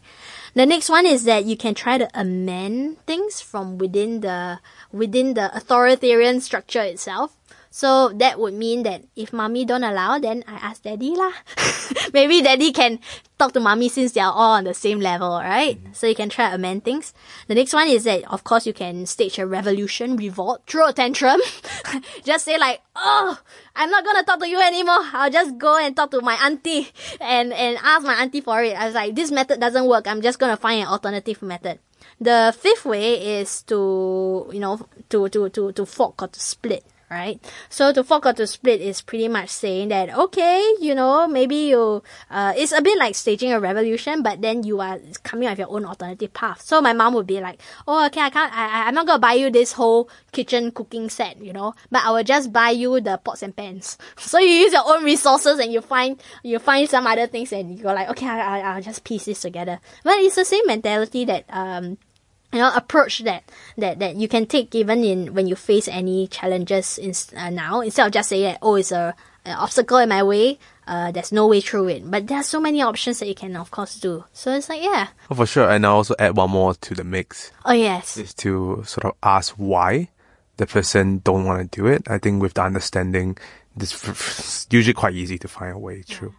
So I would count that under persuasion. Under persuasion, yeah, okay. Right? So it's kind of like, why, mommy, why? No, but I need this. How about it? That's kind of like persuading. Right. Oh, no, I mean, like, no, because I don't have money. It's like, oh, but you just, what if I pay for it, you know? Then like, problem solved. Like, oh, or maybe we don't have enough space. Yeah. Or then, oh, what if I throw something out or donate it away or sell something away? Then, you know, maybe it's okay. Because I think a lot of times we face objections and then we try to solve things way harder than we think it is. yeah, that's true. Also, some people don't really put the reason. They don't know why they don't do it. And that's the one that's frustrating. Oh, yeah. And yeah, so then there's no logic. Today I just read a really good Facebook post. It's like you cannot win a feminist. Okay, well, this is sure it's such a touchy topic. Are you sure you want to go down that rabbit hole? Okay, let me just finish it anyway. I started. You're the one editing it. No, because no, I'm not gonna edit it. Because they didn't. Started because of reasoning. I was like, oh, you know what it is? Because they didn't reason it when they first have the argument. So you won't win the argument logically. So they're just demanding. I guess it makes a little bit of sense to me, when, you know, when one's tried to ask a person, how do you, will you define being a feminist? And I think a lot of people couldn't answer that question. And so I think when you couldn't answer something as simple as that, right, then like you don't have any grounds. It's very hard to convince someone because I think feminists because, you know, this and this and this is really unfair. But let's look at one situation at a time and try to piece things apart, right? Versus of lumping everything together. That makes sense. So I was at this forum recently and I was on stage. It's recorded by Channel News Asia. And we took a question from the audience. There was this young girl in uni. She was talking about gender inequality in the workforce, quoting a lot of stats about the unequal pay between women and men. I mean, as the only female panelist there, I felt like I had to answer the question, right? So, sorry. No, it's okay. So, I told her about the challenges that you face. So, I mean, even as a... let's discount the fact that I'm a female. Even as a young millennial going into the workforce, and we're living in a culture that really values the wisdom and experience that comes with age. They look down on you and they don't really want to have, and you can tell that they're very closed-minded, you know, and it's very tough to have a conversation with someone who's not really interested to have a conversation with you the moment you are in the room. So I was telling her about this challenge and maybe being a girl might add on to the disadvantage. But one thing you realize is that you need to be able to earn your respect in whatever setting that you are in instead of demanding for it, right? And if you demand for it, yeah, sure. So what if they respect you because you're a woman? You want to earn your respect so that they recognize you for what you know, what you do, and oh, so happens you be a woman. You know, you're leading you're representing the female crowd. But she was like, no, but isn't it my right as a woman? Why do I need to work like hard or like even harder than a guy and everything? So yeah, it's very hard to talk to people like that, right? Thank you for saving me. Yeah, it's okay. No, I totally understand. But it is hard to talk to people like that who just demand. And, you know, if you want some change to happen, it's not going to happen overnight. And if you want change to happen, don't expect it to be easy, right? So you might need to put in a little bit more hard work now, but even if you don't benefit it right now for yourself, it will help the generations to come, right? So, yeah, I mean, yeah, I guess people are right. As in that girl in particular was very stuck on why and less on how, because she's like, why isn't it my right and things like that, versus how can I actually implement a feasible change in myself or herself that would influence the way people would think about her. So do you think that your response to her question was ineffective in that sense? Oh, definitely. Right? I mean, it's one thing so I was hoping that she would ask a question, but she wasn't asking a question. She was just ranting and rambling. Can I suggest a response? I mean, feel free to, you know, take it up or not. I sometimes think about these things as well, right? And I think what I will respond in the question on what are you doing to help bridge that inequality? Right. Yeah, well, she'll most probably say by speaking out in public occasions like that, which was recorded by Channel News Asia. So right. I'm like, And then follow up would be, well, how has that been working out for you? Right. Yeah. No, I guess, okay, so I mean... Because, I mean, for me at least, I feel that, for this, that shines a spotlight on... the methodology if it's not working. Obviously, if it's working, obviously she won't be ranting, right? Yeah, and I think a lot of people who rant, they never put in the effort to make the thing better. Yeah. So, I mean, I don't feel that they have a lot of rights to rant if they haven't put in the effort to, you know, make the change. And I mean, just to quote also, I was in one of those, sharing session by Jackson, and this person is like, okay, you know, there's this problem as this HDB flat aging population, yeah, and then it's like, oh yes, very good, let's solve it together. And then the person was like, but I don't have time. So like, okay, so you know, priorities, man. Yeah. And so it's like, wow. Then you know, you want to point out the thing, but not wanting to also put in efforts to try to help. No. But I think ranting, maybe not say ranting per se, but anger and frustration at something it's an important phase for every human to go through if any change is to happen, right? Mm. So you must be, I mean, the anger usually stems from seeing injustice in something. And of course, identification and awareness about it is the first step towards a change. But the problem is that people tend to wallow in this anger and it becomes a very recursive loop and they don't actually break out of it. So to break out of it, you need to have this inner resolution that goes, right, what can I do to help? What can I do to change? Mm. But you do have to go through this phase of anger first. It's just a matter of how much time you spend on it. So some people, like myself probably, we move on very quickly from this anger phase, right? So you're like, okay, there's inequality, there's injustice here. Oh man, shit. You know, it gets to you. And then after a while, okay, what can I do? Some people just likes to complain and rant about it. But hopefully, I mean, eventually, hopefully, maybe not eventually, hopefully they will break out of it. They will see what other things that they can. And also I hope they break out in the sense that they try to, you know, do something to make it better, right? Yeah. Because I tend to have this weird theory that because of the ease of social media to share our anger, we just share it, and then there's a full stop to that.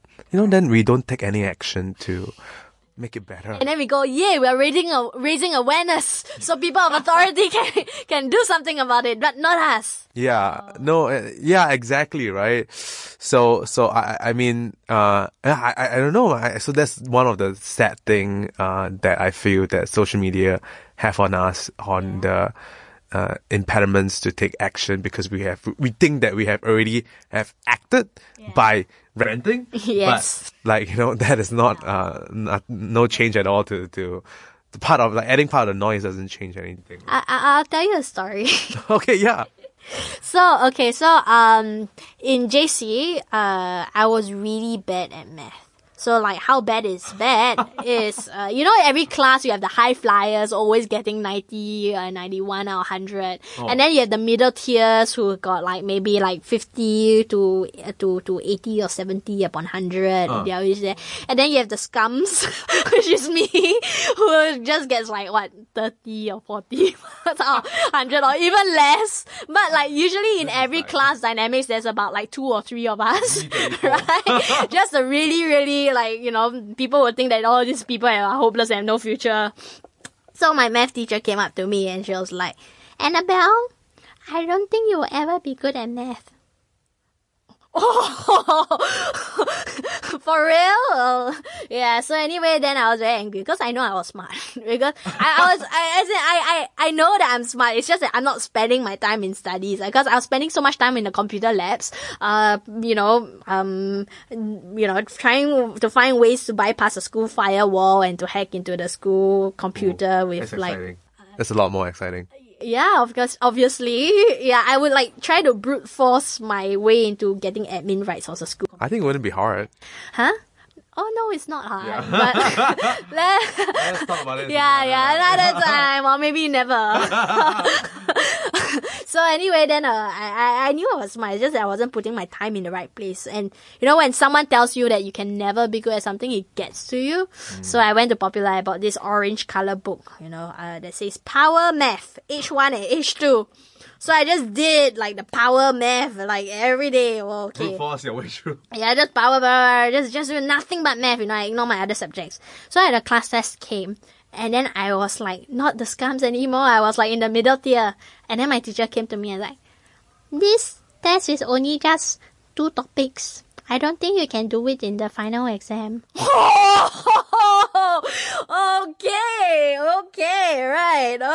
So back to power math. A lot of power math. Just cover the solutions, do check, cover, check answer. And then, obviously, then, by, I think I was 1 or 2 months before A levels, it was just a short 1 or 2 months period that I just suddenly whoop all the way up in my math capabilities. So I was already near the high flyer place, and then she goes how long have these people been practicing? They have been putting in a lot of hard work for the past 1-2 years. You think you do 1-2 months you can get A for A levels? Okay, sure. So A levels, I got A for mathematics, duh. And then she came out to me and was like, so Annabelle, What are you gonna study in uni? Oh yeah, I'm gonna study mathematics. Yeah. So it was driven by a lot of anger and revenge, right? Even the topic that I studied at university, it was also kind of partially driven by revenge. So, you know, I mean, in any uni times, of course, you know, times get tough, you know, when you go like, why am I studying this? So my friends would go like, oh, why am I studying this? Wait, why you choose math, huh? I was like, oh, because I thought it was easy, right? And why you choose math, huh? Because my teacher said I cannot be good at math. And then we realized that if you keep harping on the fact of revenge, etc., you will always be miserable. You will not enjoy what you're studying because... Yes, you might be good, you might achieve great grades in year one or uni or what, right? But it's miserable, right? Yes, you're a miserable person. It's only like later on you learn, you like my professors taught me about all the joys of curiosity in all this modeling nature, in algorithms and the things you see around you and explaining the world in terms of math. Then I'll be like, okay, I learned how to let go of all this anger and revenge and hatred for my, and spiteful hatred for my teacher and you really get to enjoy learning and studying mathematics, and that's, you know, how it should go, you know. So if you keep harping on changes that is driven by nothing but anger, yeah, you can bring about change, but you're gonna be a miserable fuck. Oh, sorry, I just said, but you're gonna be a miserable person. But yeah. Oh no, I 100% agree with you. Yeah, I mean, like, and now that you're graduated, you know, and then you have become respected from people who have not respected you before.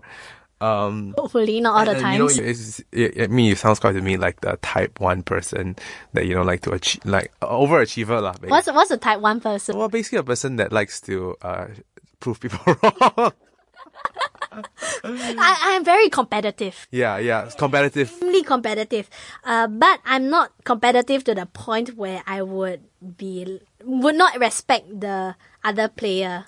So there are some people who are competitive, and then when they lose, they are such a sore loser. But I'm competitive. But if I meet a match that is, you know, if I meet someone that is way far better than myself, totally respect and hats off to that person. Yeah. Oh, yeah, because that person outbeat you. Yeah. Unless the person is cheating, then you'll be like, argh. Oh, yeah, of course, right. Of course. Hey, but so the question is also like, now that, you know, you have been sort of proof most of the people wrong, yeah. There's nothing else to prove anymore. No. Well, yeah. My mission in life is not to prove people wrong. Right, no. I mean, the thing is that you also have achieved like a lot of things in your life, lah.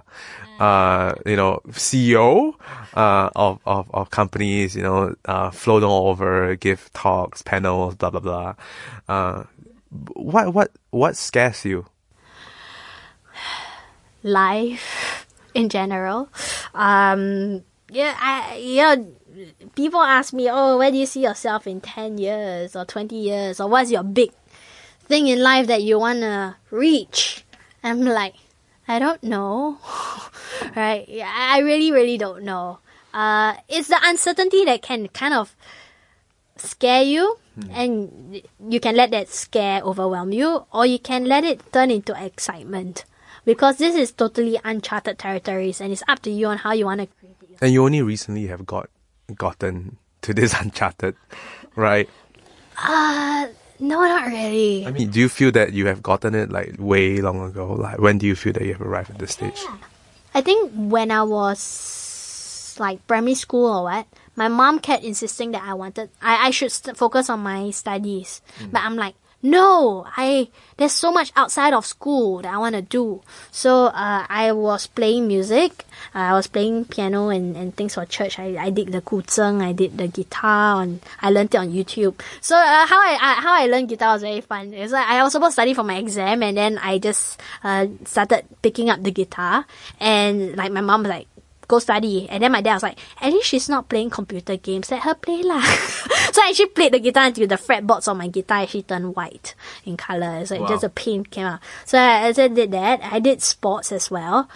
So I did taekwondo, and it was very enlightening for me because, you know, when you do martial arts, when you punch or what, or when you do this certain special move, you always think that, you know, you're invincible because you battled like, I don't know, you sparred with 5-6 people and, you know, they've never managed to defend from this special punch of yours. And then like when you get into this spar and then somebody defends it, you got like, as in defends and blocks it and pushes it away, you got like, oh my god, you can do that? No, I'm now left with nothing. You know? And then you need to think of your feet and then you find things and that's when you kind of explore and you find out like, oh my god, this works, you know, or like sometimes like, you know, those grandmaster Shifu train for like at least 20 years on just a slap, pa. And also no matter when they try to slap, you try to block it. Technically you should be able to block it, but because there's so much strength in it, you can't block it. Right. So I mean, it's a very interesting thing. But I mean, back to topic is that from a young age, I was really exploring beyond the curriculum, and I had the freedom to do that because my parents were always at work. So just surfing the internet, I taught myself German. I did a lot of random things as a kid. I learned how to pick locks. So where do you even buy the kit? Huh? Amazon? You make with the first one I made started was made with paper clip. Oh, okay. So I used a paper clip, make a tension wrench and a lock. You're gonna have two, and then but now I have a lot of tools. Although it may not be okay, never mind, we'll leave it. No, I mean, it's all out there, right? I mean, if they want to go YouTube, Google, this is all out there. No, as in some of them might not be legal to own in Singapore, I guess, but like, I don't know, I don't have anything. But no, so yeah, so I was always dabbling in all these kind of random things at a young age or so, because I just needed to find a way to to spend my time while my parents are at work, and you know, my maid cooked for me, she washed clothes for me, I don't have to be bothered with all these kind of things, so I just had a lot of free time, and I wasn't one who plays a lot of computer games, because I freak out very easily.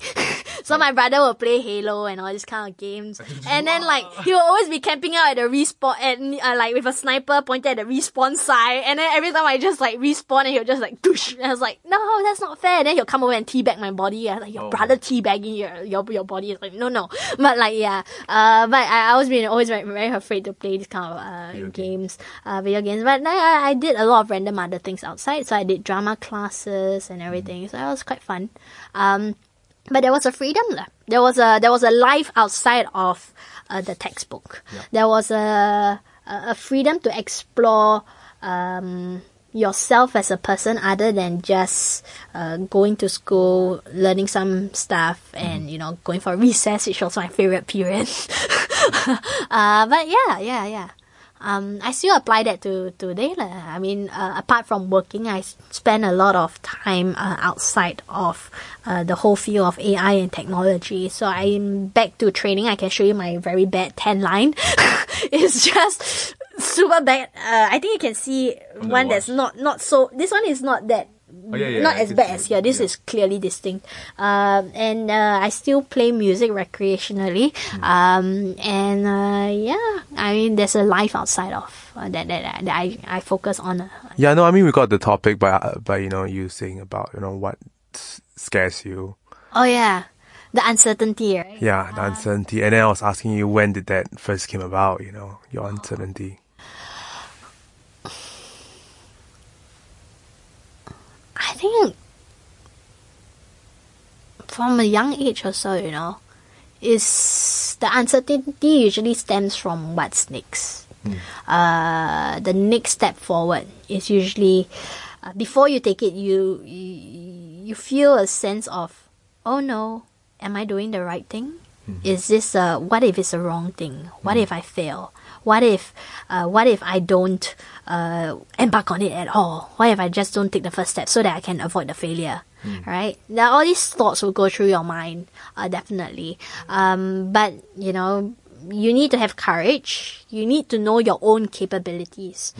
Just because other people have done it doesn't mean that you can do it as well, right? So if you see a macho man in the gym lift a 100 kg weight, it doesn't mean that, oh, just because other humans have done it, you can do it immediately as right now. You need to work your way up also. So to know your standing is also very important. So that scares me, and how I cope with it is trying to get to know myself better, to know whether I am fit for the task that I'm thinking of embarking on. So going to North Korea is totally okay.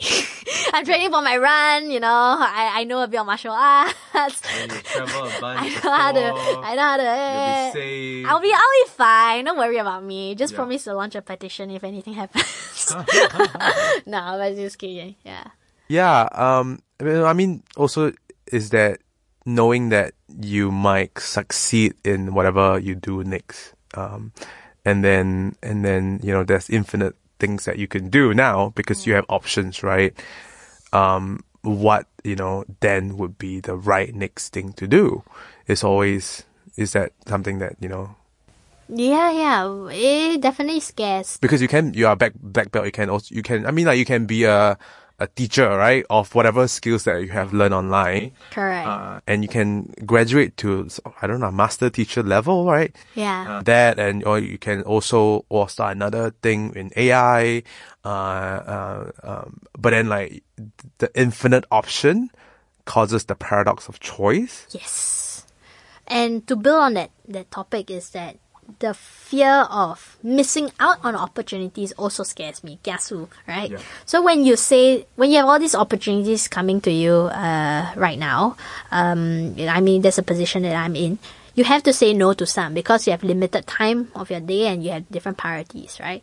But when you say no to something, a part of you will just continue carrying on that path and going like, oh, what if, the right? Effect. Yeah. So it's kind of like, I'll put it in a more dramatic form, which is like, when I was, before entering university in mathematics, I wanted to do musical theatre. I wanted to become a Broadway star. And I really wanted that. I wanted to sing, dance, act, and I was on the fame and fortune. I just wanted to do it. It just looked really fun. But I went into mathematics, and there was this nagging feeling of, why am I here? What if, and you realize that although you said no back then, a part of you is actually living the life of that musical theatre star that can never ever happen. So in your mind, you will start imagining, I was like, oh, that's me on Broadway. And you see a Broadway show, like, that could be me, Right. But until you actually dabble in it and to resolve within yourself to say that, okay, no, that is, I've given it up. I've given it up for good. This is a path that I'm on. I should focus on this. It's a different thing, and a lot of people don't do that. So how I actually resolved it was that I started taking musical theatre classes. You can still do that. That's what I'm saying. Yeah, I could still. Yeah. But I will never be as good or hit the mark as a musical theatre star. That's I know for a fact. So my dance teacher was Ricky Martin's choreographer, and I had an acting teacher who was married to Billy Bob Thornton, and then after that they divorced and he married immediately Angelina Jolie. Ouch. And when I went to UCLA on exchange, I also took a method acting course with this teacher who had some Tony Awards and starred in Mad Men and some shows. But there's a difference between doing it as a career and doing it recreationally. But all in all, the opportunities that you turn down and the opportunities that you take up, both have uncertainty, right? There's this element of unknown and the what if, which can be a very dangerous thing if you let it spiral out of control. And that's where the fear stems from. Yeah. And what do you do when you face this? I mean, I guess you're not going to not face it in the near future, right? No, not at all. Right. So, if the same thing happened again, what do you usually do? Just get over it. Right? So, for example, if I seriously, just get over it. Not with alcohol though. the healthy more way. Running. More running. The healthy way. No, so so for example, if I turn down an opportunity, a business opportunity, and somebody else, some other company steps in and takes the role of being the vendor for it, and it becomes a huge hit. It becomes very successful. A part of you is gonna sulk, right? It's gonna be like, oh yeah, it could have been me, maybe a and everything. $1 billion startup. Yeah, you know. But you know, you just get over it. You don't let it overwhelm you. That's for sure. Go like, okay, you know, I said no back then. Everybody makes mistakes in life. And you know, the path towards nobody's life is ever easy. And you know, there might be some things that you regret, but don't harp on it. Yeah, I mean, sometimes I'm so jealous of looking at people who sort of like. Are high performers in their own field, and it's very easy for them to say no to huge monetary opportunities. People such as Seth Godin, who was, you know, offered to run, I think, Yahoo at some point, and he just turned it down. And it's like, how do you know? You know, like, well, what if you're really good at running the company? And so it's like that never, it always bugs me. Yeah. I know I had similar situation as well. So after I left Smart Cow, word got out that I'm single and available. Of course, in the career sense, right. All the CTO opportunities, right? Yeah, and a very big airport company wanted to ask me very informally multiple times whether I wanted to be the CEO of their new subsidiary group. I said no. Because, I mean, at that point of time, you can let money tempt you. And you will definitely feel the pressure of all these temptations, you know, of money, of social status and everything. But then you ask yourself if that is what you really want to do. Mm-hmm. And if, you know, you look back 10 years down the road, would you have sorely regretted not doing something else, right? So I mentioned this before. The reason why I embark on this AI journey is because I feel that my skill sets can help other people. And if I were to take up that position, then whatever technologies and innovations that we build will just be locked up within the company itself. It doesn't get to trickle down to the masses. And that is not what I really set out to achieve. So money aside, social status aside, you know, for that brief moment you feel like, wow, they think so highly of me, but that's as much as it gets. But yeah, I said no to that, and no regrets as of yet. But no regrets turning it down. Right. What have you got better at saying no to in the last 3 years? I mean, like that being one example, right? Okay, this is still tough for me, but saying no to meeting up with friends. I know, I value my friends a lot, but there comes a point where you need to ration out your time because, you know, some friends, some friends you will see that their personality change around you just because, you know, they know that you've gotten a bit of fame, and you know, you are in this now respected position, and now they just want to be very closely associated to you. So you kind of need to sieve through all those bullshit, and sometimes say no to them. Yeah, but to my close friends, I never say no. I always make the time for them, be it or any resources that I have or network I have, they can just tap on it at any time. But to say no to people, to friends who you know, just keep, you know, wanting a constant conversation with you, and you know, it's you're not getting energized from it. You're not. It's just for the sake of talking, so that they can just, you know, be acquainted with you and things like that. You just have to know when to cut, not say cut it off entirely, but to pace it out. Yeah. Yeah, that's hard. I know it's harsh, right? It's really harsh. Hey, no, I mean, like, look, I did the same, and I'll tell you a next conundrum if you go on that journey. I'm on the other side of the spectrum where I cut so many. Oh, okay. Yeah. That, the ones, that there isn't much left. Oh, no. So. Do you have any friends? No, I do. No, I mean, I went on a 1-year trip, so that was easy to cut out a lot, you know. And then subsequently coming back, you know, you sort of have this idea of, like, I do want to have friends that energize me, right? And that's sort of like one of the criterias that, you know, I put out for. But also understanding that, man, that's kind of selfish. And,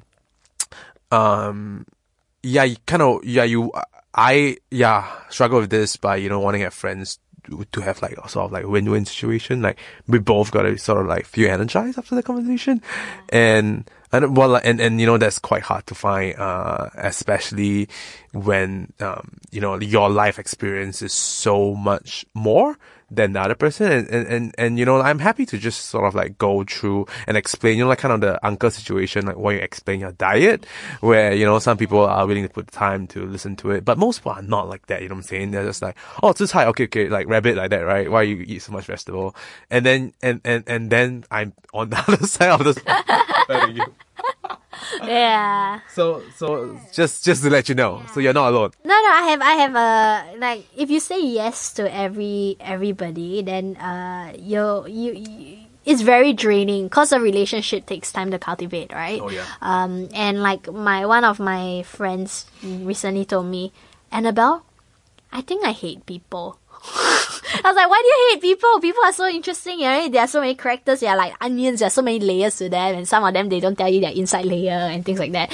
I'm like, no, it's just so tiring, and people are just like, you know, so stupid, and they're not like clicking with me. And I was like, that's because you surround yourself by all these people that you've chosen and said yes to along the way. I mean, you should always surround yourself with friends whom you respect, that you value, and you know, of course, it's a win-win situation, that friends that you can learn from as well, and you know that they can learn from you as 100%. Well. Yeah. So let's move on to the hot topic, AI. You've been putting it off for quite some time, right? No, I mean, you explained it really well, and I should also point people out to one of the lectures that you gave on this engineering thing. I don't think that was really well explained. Really? I was just for that lecture, I was pretty much just going through, for the layman, all the buzzwords that they're hearing and how they are all interrelated, but nothing in the technicality sort of thing. Yeah. And I think if anybody who wants to understand a little bit more about AI, I think that's a really good like start. I think what people are interested, what I'm interested in is like, so what are the jobs that will emerge in the future with this field? Okay. Before we talk about the jobs, we need to understand a few things. So AI is going to automate a few business processes, right? Does it mean that it's going to replace humans entirely? Because that's one of the misconceptions, right? That AI is going to take over the future of jobs. Not necessarily so, because some processes still require human intervention, right? Or even so, human involvement is expected by the user. So for example, hotel service industry is still expected for that human element, that human touch to be there, right? Or even if you're signing off on a document, the person signing off on it needs to be human, because someone needs to be accountable if something goes wrong, right? So there is still an element of human touch, in intervention needed. So one thing that a business should do is that you look at all your existing business processes, understand every single step, and look for which are the processes that can be optimized, augmented, you know, or automated, right? So when we are looking at the future of jobs, as in what's the role of a human can play in this AI-dominated world, the job scope is definitely going to change, right? A lot of the menial labor will be replaced for sure. And it's going to displace a lot of jobs. People are going to have to retrain and relearn things, but it will be for the better. So the optimistic point of view is that, okay, everybody needs to upgrade themselves. So overall, we can achieve higher productivity and efficiency. And then you have this school of thought. It goes like, oh no, AI is bad because it's gonna create so much unemployment, and it's gonna all these menial jobs are just blue collar jobs are just gonna go down the drain. But what I believe is based on the assumption that, people can't learn. That's based on the assumption that there are only one track people who can only fold boxes in this certain way, or can only scan barcodes in this way, or can do it. People can do other things. People can pick up skills and they can learn. And if we can mobilize this mega group of people to learn, then wouldn't society be much better? Businesses be more productive? And, of course it's facing a bit of resistance now, but sometimes I see this more as the stick approach than the carrot, because it says like, you better learn, if not you will lose your job. But they can learn, humans are not, are malleable. They can change their skill sets, they can learn. So yeah, one very important thing to have in the coming society is you must have common sense. Which is incredibly rare. The reason being is that schools are teaching people how to abide by the system and perform rote tasks. So step 1, step 2, step 3, step 4, step 5. Mm-hmm. And they are all within their bubble. So we're going to have a lot of data that's happening everywhere, right? So there'll be a data for humidity, and there's a data for the number of lampposts, and the data about the height of trees and cars, etc. But it takes a human to draw intuitive relationships between all these data sets and to meaningfully put it into a use case that is beneficial for the company or for society or for something. Because, yeah, maybe the computer can draw relations, but not all of it is useful. And to tell the computer, hey, just give me the more meaningful ones, they'll be like, which one, ah? Right? So, yes, you can hard code it into rules, but then it's a very intuitive thing, and how I feel, and that requires humans to be able to do. So drawing relations between different elements and having common sense on how to get things to work properly and to deconflict situations. Yeah. So common sense. Yeah. Which is not very common nowadays. So it's kind of, yeah, we can't call it common sense anymore. Well, the way how I look at it is also kind of, you need to start asking why, which, you point out that school have not done a very good job on answering some of the questions, or maybe instilling that curiosity in people. So I guess, firstly, having the courage to do that, and that takes practice too, for sure, right? Because and also in art as well, when you figure out like, oh, why is that not working that way, then you need to have the ability to softly tell your manager or ask your manager, or maybe provide some feedback. I think that muscle needs some activation. Right after asking why, you need to ask how. How can you actually do something about it? Because, one thing today is that, we have so much research. Yeah, research this, research that, a lot of patents, etc. But how do you implement it such that it goes beyond the awards and trophies and things of, look at me, I have so many patents, I'm so learned and everything, to how do you actually implement it such that it can bring about a positive impact on the business or whatever context you want to apply it to? Because the execution part is just as important as asking why. So yeah. Yeah, no, I think that is where the most job would be generated, taking research and applying it to everyday circumstances or the business or your life or anything.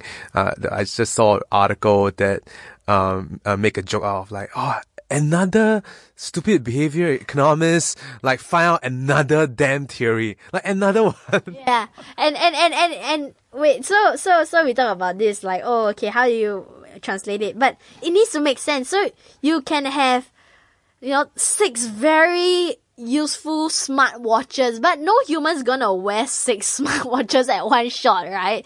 It needs to make sense. It needs to be all the things needs to be integrated tastefully as well. So that's another thing to watch out for. Oh yeah, I mean, I think a very good use case scenario is Tesla, right? Yeah. So even if Tesla could invent how the car will look like, yeah, they really don't need the hood in front.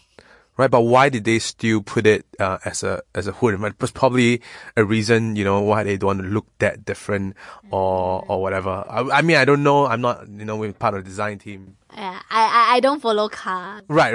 No, but I mean, like, because they are the batteries are all at the bottom, basically, and all the engines actually run at the bottom. Yeah. So they actually changed the hood, the front hood, into a trunk of sorts. So you put storage there instead of, yeah, but. Yeah, but it's interesting to know that, like, actually, they don't need the front part at all. Yeah. But then it would be kind of weird not to have the front part as if you're a car, like, driving down the road, right? Yeah, that's because you're used to the norm. Oh, no, 100%. And I mean, these companies are also producing cars for consumers. Yes. Yeah, so you talk about the 6 watches on a hand, and this company is producing car for everyday people, so they still need to strike that balance, I guess. Yeah. So it's like everyone always talks about, oh, disruptive, but not too disruptive. If not, the people are not able to. You need to give an adaptation time for people to switch over to adopting new technologies usually. So it usually begins with education, and then, you know, trying to slowly inculcate it into a habit or trying to get them to use it. So yeah, patience. So I think what I also am interested to find out is more the idea of deep learning. Yeah. You know, I think what you mentioned in the lectures before are still very, like, preliminary stuff, right? But then what is the thing that we can hope for? And I mean, not hope for, I guess, what are the things that are, like, really interesting is this whole deep learning thing and where we're at this stage? It's very, very, very interesting, deep learning. They are finding ways to improve the accuracy of recognition stuff. Okay, wait, but before I jump into it, I can't speak for the entire deep learning field. Sure. It is very big. So if you know... Disclaimer. Yeah, disclaimer. I can only speak from the vision analytics point of view. So if camera can see, you know, what can the computer derive and imply from this image or video, right? So it's very interesting. I mean, they found a new way, I think, capsule nets, and a lot of interesting things. So right now we're trying to train the computer to recognize things with higher accuracy and at a faster time. So that's what we call latency. But the true roadblock right now in terms of implementation. So as a researcher, it's very exciting, but as a developer, the roadblock is in the information, in the data, and in the infrastructure. So, for example, if let's say a big company wants to implement vision analytics capabilities, and he says, "Yeah, let me implement this," but the 100 cameras in my buildings are 4 years old, and I don't want to change them because it's very expensive. 4 years ago, cameras, very low resolution, very grainy. How do you expect me to give you a high accuracy on whatever analytics that I'm capturing if your original input is so poor? I mean, so it's a very high infrastructure cost. And then as for data, you know, you need someone to label the data. It's very, very intensive. So, for example, a security firm asked me, hey, can you identify, flag out all the violent and suspicious behaviors from all the CCTV feeds if I pass them to you? Then I'm like, I could, but do you have enough training data of suspicious behavior and violent behaviors like robbery for me to actually train the computer to recognize? don't have. But even if they do, we had to watch through all this footage and actually crop out, you know, this certain timing that, okay, this is violent behavior. Computer, please go and learn that this is violent behavior and things like that. How much data sets do you need to put in for a computer? Depends. I mean, the more the better, right? The more the merrier, definitely. So, I'll explain it to you very simply. Imagine a girl, she's probably a 3-year-old toddler, and you want to teach her how to recognize a dog, right? So you bring her, you hold her hand, you go like, okay girl, this is a dog. Okay girl, this is another dog. Okay girl, this is another dog. Okay girl, what is this? If it was the same dog that you shown her before, then she'll know dog, right? It's a perfect match. That's quite called matching. There's not so much of like intuitivity there. But if you show her a new dog, she's gonna guess, right? But she more or less know, okay, it doesn't look like a tree, it doesn't look like a traffic light. Okay, then she go dog. But she doesn't say it with 100% accuracy, right? There might be an element of her that's still a guesswork. So that's what we're actually working on right now, is like, how do you actually improve the accuracy? When this girl says dog, she really knows for sure, 100% accuracy, that is a dog. So how many training sets? Obviously, the more the merrier. Because the more you have, the more likelihood you're going to get a closer match to whatever training data that you fed it with. Okay, sure. Yeah. But then, would you be able to... a rough number in your mind, it can be as low as 3. 5 or 10. Five. Okay, 3 is also okay, depending on what's your quality level. What you're expecting. But generally, for the projects I work on, is at least 100,000 images. Yeah. So, we process videos in real time, and videos is possible because they are pretty much frame rates per second, right? So we can always slice them and process frame by frame, each as an image. So would you be able to sort of go to the net and grab violent pictures and then just sort of fit it in, rather than, actual video? Subjective. It depends. So, for example, if I'm a manufacturer of iPhones and I've never fed it an image of iPhone before, but I train it with so many different kinds of other phones. When it sees an iPhone, it can recognize the iPhone, but it's not going to be as reliable if I feed it training photos of the iPhone itself, right? Such an extent, I can see an iPhone. So yes, you can scrape Google Images for stuff to do generic object detections and things like that. But if you are looking at industrial applications where the company's dollars and cents are dependent on this recognition feature, you should actually train it to that precise accuracy that they are looking for in that specific context that they scoped out. Right. That still sounds very primitive. So I know, right? The media likes to go flying cars, Minority Report, and things like that. But the hype is definitely way beyond the technological developments and capabilities that we have today. And how much storage does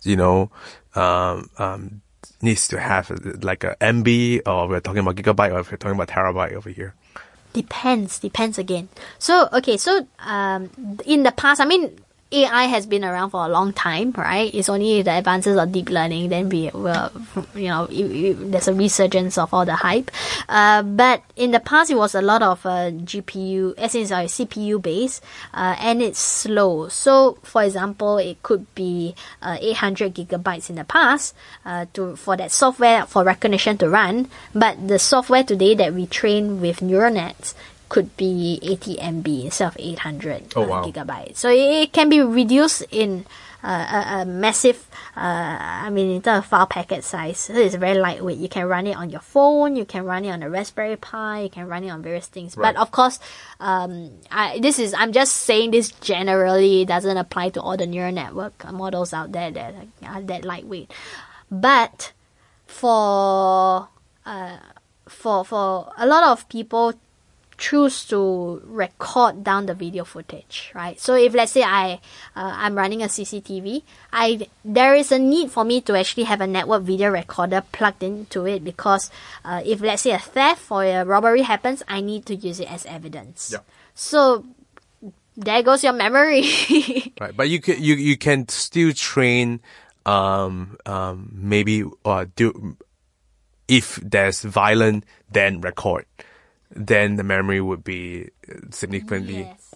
But, you know, like any software, it will have errors. Right. There will be false positives. And sometimes with neural nets, it will change over time. Because whatever data that you are capturing is usually fed back as training data for the neural net model to improve its accuracy. So there's a possibility that it can, you know, change a little bit over time. Got it. And what about, you want to talk a little bit about deep learning, and where is that it, or like is there something more to that now?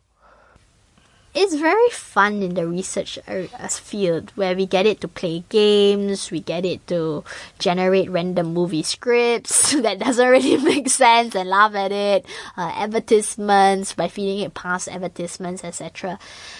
But a lot of it is, as in majority of it, is still stuck in the proof of concept stage and not really out in the implementable. Anything exciting that has already been implemented?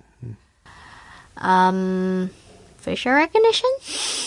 That's exciting, right? Right, yeah. What about facial recognition? Oh, the Chinese are the best at it. Not really, really. We are also Chinese, right? No. Far from their standards, to be honest. Right. So it's like, you know, the Americans, whenever Silicon Valley, they come out with like innovations or what, every step of the way they will announce like, hey, you know, there's this development, and they will celebrate it in the media. The Chinese are just like stealth. They develop, and poof! Here you go, full facial recognition, and go like, wait, what? When do you develop this? And it's very hard to learn from them as well, because it's such a black box to us. Yeah. So, well, what is full facial recognition?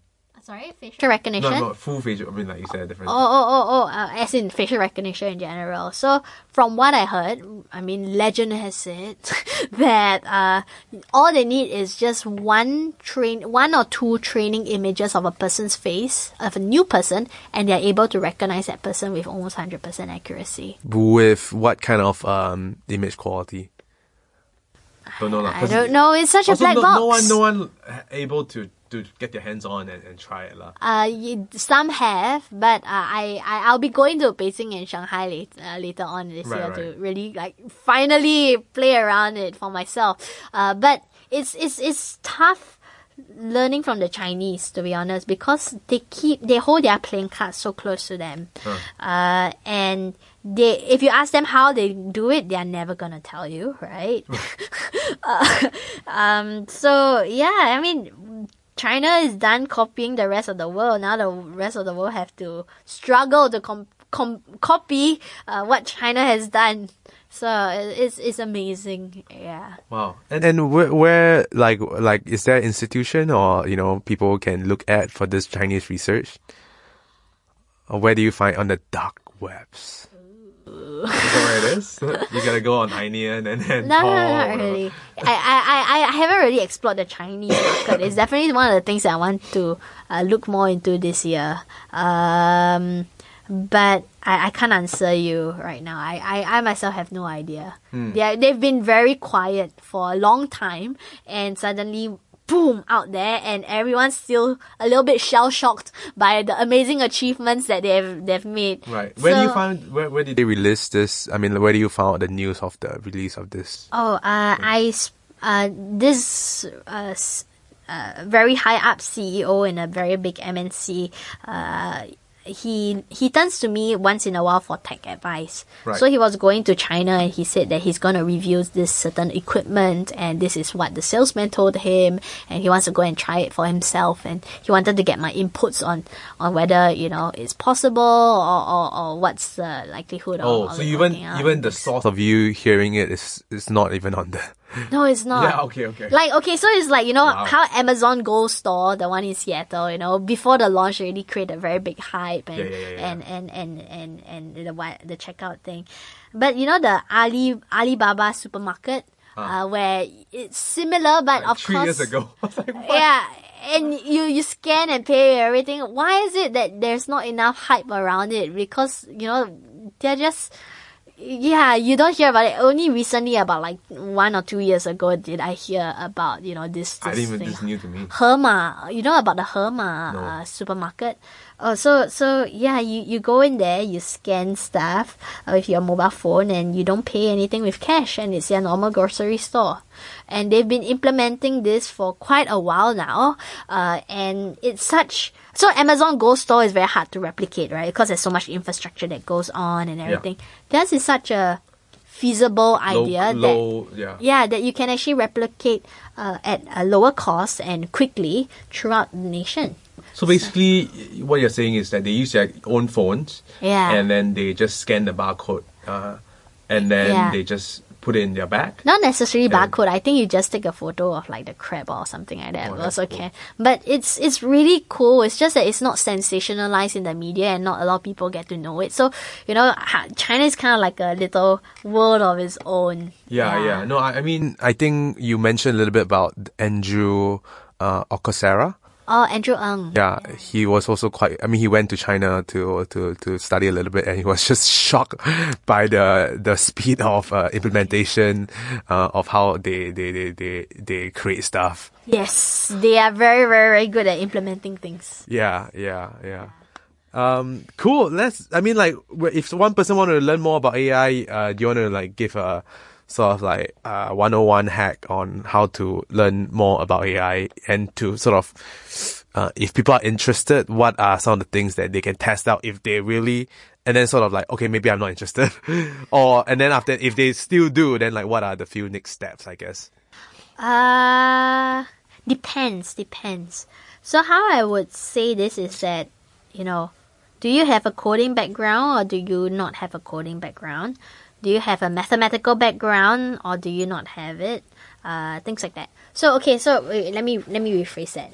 So the answer is on no? No. Yes. Yes. It's just that the way you approach AI would be very different if you are a coder versus you are a researcher or a mathematician, right? Yeah. So if you are a mathematician, then what you want is to look up on the various concepts, because programming is a different world of its own, because you need to look at how to optimize the Python code, and, you know, probably learn CUDA to optimize the GPUs and things like that.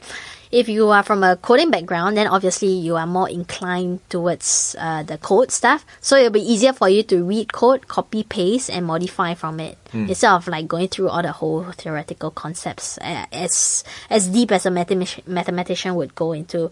Or if you just like to get your hands dirty, with minimal coding and everything, just go use Google Vision API, or the various apps on Amazon that you can use to play around with object recognition and landmark detection. So what is this, Google? Google Vision API. Google Vision. If you Google that, you'll be able to find. Yeah. So I think you can create an account, and there will... right now, I think they're giving like $300 free credits per new user.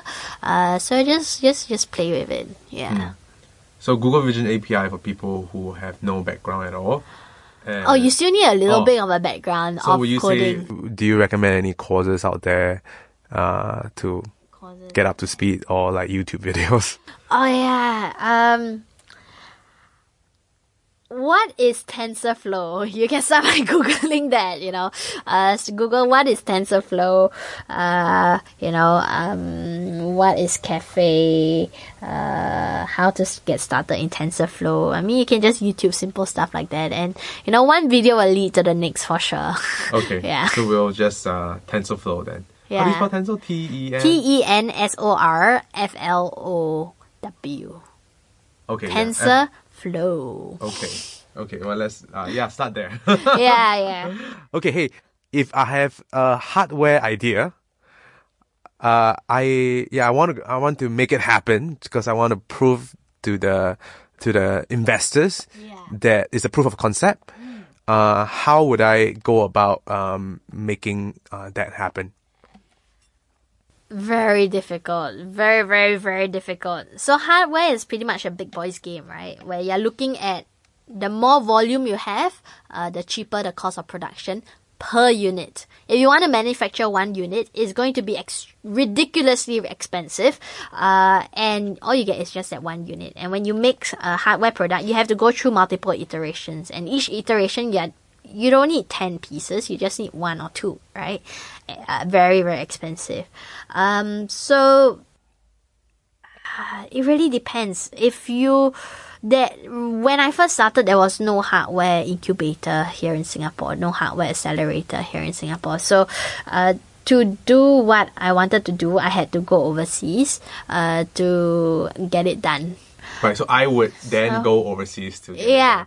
But what I heard is that, you know, things are more receptive here in Singapore, although the cost of manufacturing just one unit is still very expensive. How much are we looking at?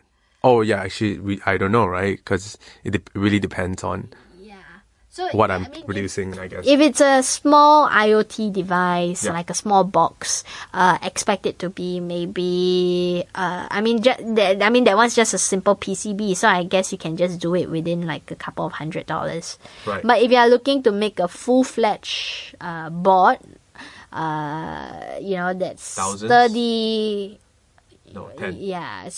IP, or as in certified by licensing. Because when you want to sell a device, hardware device, it needs to go through certain certifications. You're looking at like at least 4 or 5 figures. It's not cheap, right. Definitely, yeah. So, like, the smart approach would then be to go to a hardware incubator and speak to the relevant people who have done it before. Would that be? But I would say, though, that if you're going into hardware, you need to think twice. Mainly because once you do a hardware device, the other big boys will see how profitable it is, know of your skill of production, and will try to beat you to it. And it's not hard to, and hardware there's a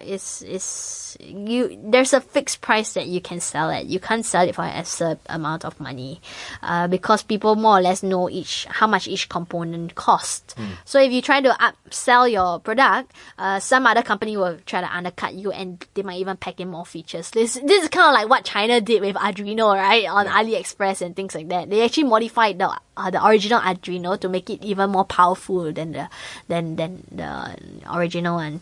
So, and it was just a fraction of the price. It's a very competitive game. So if you're in it for the long term, I would advise you to think twice. Definitely. And usually a hardware company just sticks to manufacturing hardware, because they come out with different products, different iterations to continue remaining relevant in the time ahead. So I guess the way to think about hardware is that if you really want that product to exist, then go do a proof of concept and then not think about profits in the long run. Yeah. Because then, at least the product will exist, so we can use it. Well, okay. So now we're talking about patents. Even with IP, there's no use of that when it comes to the land of the unknown. The ARM chip, they have a very, very fabulous patenting strategy. They make their money through licensing. So the original ARM company, I don't think they really manufacture a lot of the ARM products, as in the devices themselves, but they license out their technology to a lot of other companies for them to use the ARM chips and become like manufacturers for it. Right. And because of that, they are such a rich and big company. So there are different ways around it, but, you just really need to do your research. The hardware game is a big boys game. That's all I can say. Okay. If one is thinking about doing hardware, what are some of the strategies that one can remain competitive? If you are a small startup, it makes sense to do a partnership. And collaboration with a much bigger company who's willing to back you, so you can at least hide behind their weight. If you are a big company, then you don't need any advice from me. Right? But yes. How would you then approach the big company to formulate that deal? So a lot of the big hardware companies, I can't speak for all, but they are very traditional. So, for example, if I'm the manufacturer for this AKG headphones, and I know that it sells well, it's a product that sells well, and why should I change anything about my operations, or why should I even take in a new product? So you really need to find a partner that is willing to explore new technologies and new innovations, and recognize that trends are changing and that they need to keep up with the standards. So by convincing them that, you know, whatever product that you have is on the cutting edge of technology and there will be a high demand from it, they will be more inclined to partner with you, because as a hardware manufacturer, their main source of profit is through sales, right? Whether or not they sell a lot of units and they are able to manufacture in bulk to cut down costs, you know, that mean better for them. So look for these kind of companies. So you still need to produce the first brand, and then use a proof of concept to say that, hey, people actually do want it, and this is the demand. I need to ramp it up, and I'm looking for partners. And so you have some chips on your.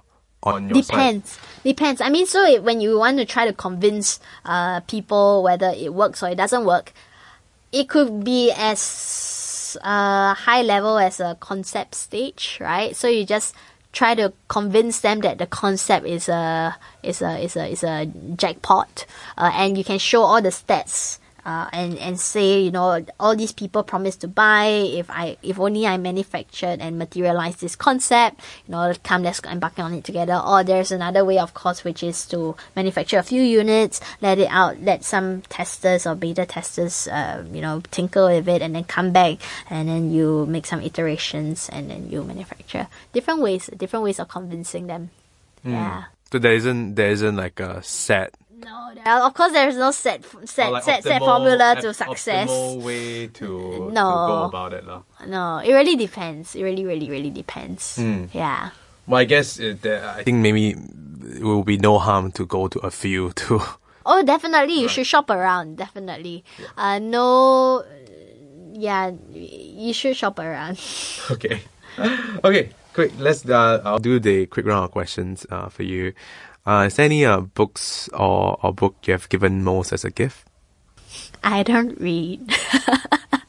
My mom used to try to pay me to read. So she's like, if you finish King Solomon's Mines, I'll give you $5. And I finished one book.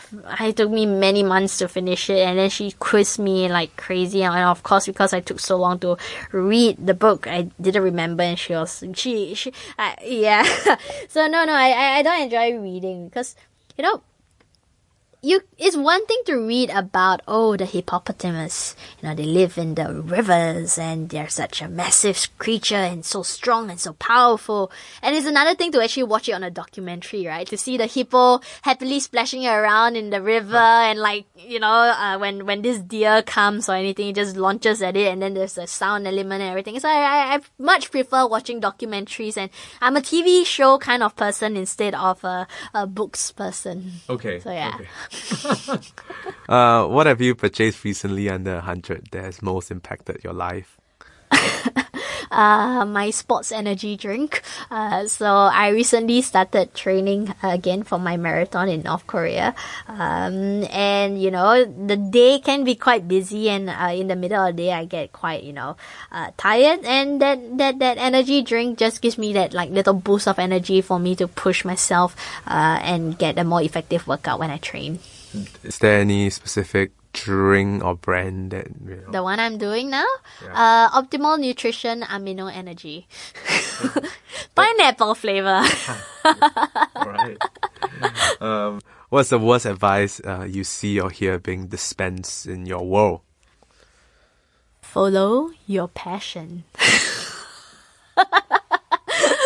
It's such a big statement. Follow your passion. I mean, most people don't even know what is their passion, right? I mean, most people don't know what exactly is it that they want in life.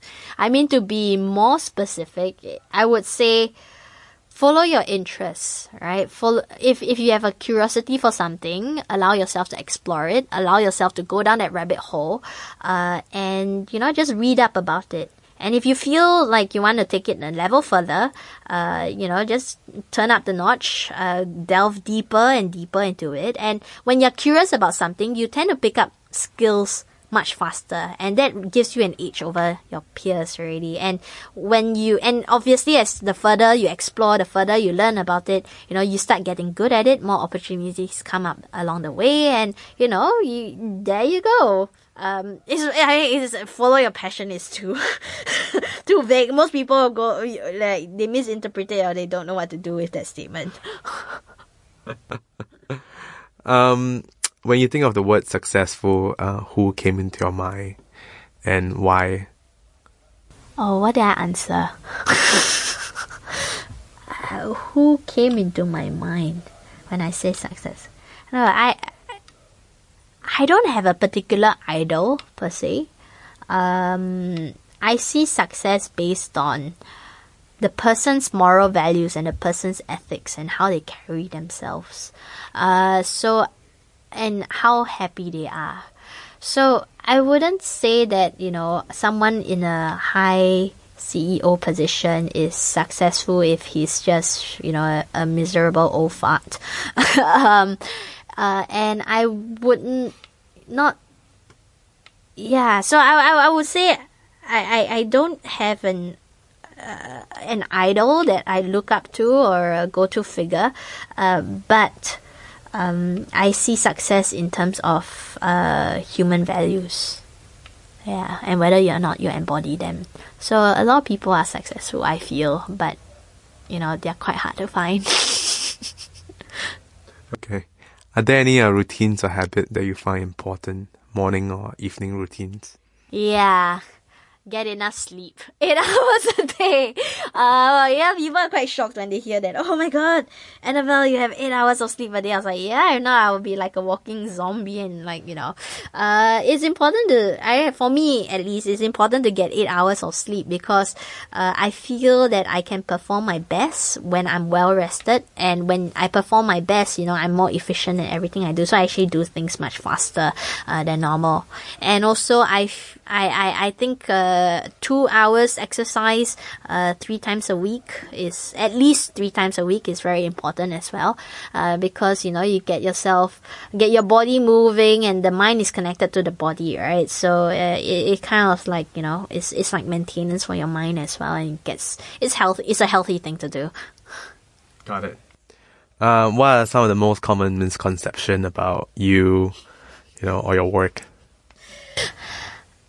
That I am a workaholic and that I am very busy all the time.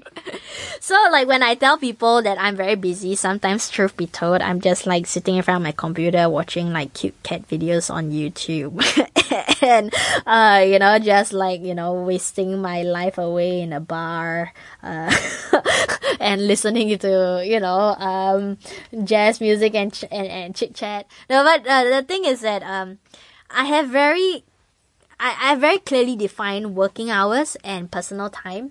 So, when I tell people from the work life that I'm busy, I meant that, within my dedicated work time, it's all packed. But for my personal time, it's kind of free and easy. One thing is that I craft out this personal time so to make sure that I don't burn out, and also to make sure that I am not always within this bubble of work, and that I explore other elements of life as well. Any asks or requests for the audience? Thoughts to take away, to consider, to try? Or otherwise? I don't know, actually. Whatever that you should be thinking about, you would most probably know that you should be thinking about it. It's just that you don't want to think about it. Right? Very meta.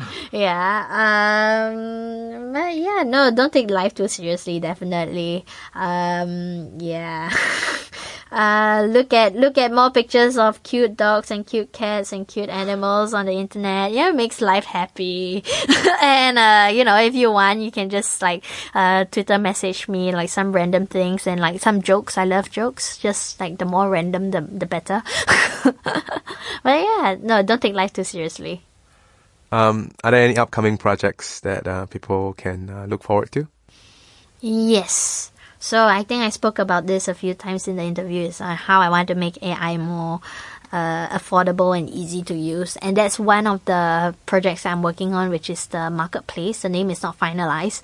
So one thing I believe is that you don't need to know how to code AI to use AI, right? So it's kind of like you don't need to know how to program a mobile phone app to use your iPhone app, or you don't need to know electrical engineering to drive a car.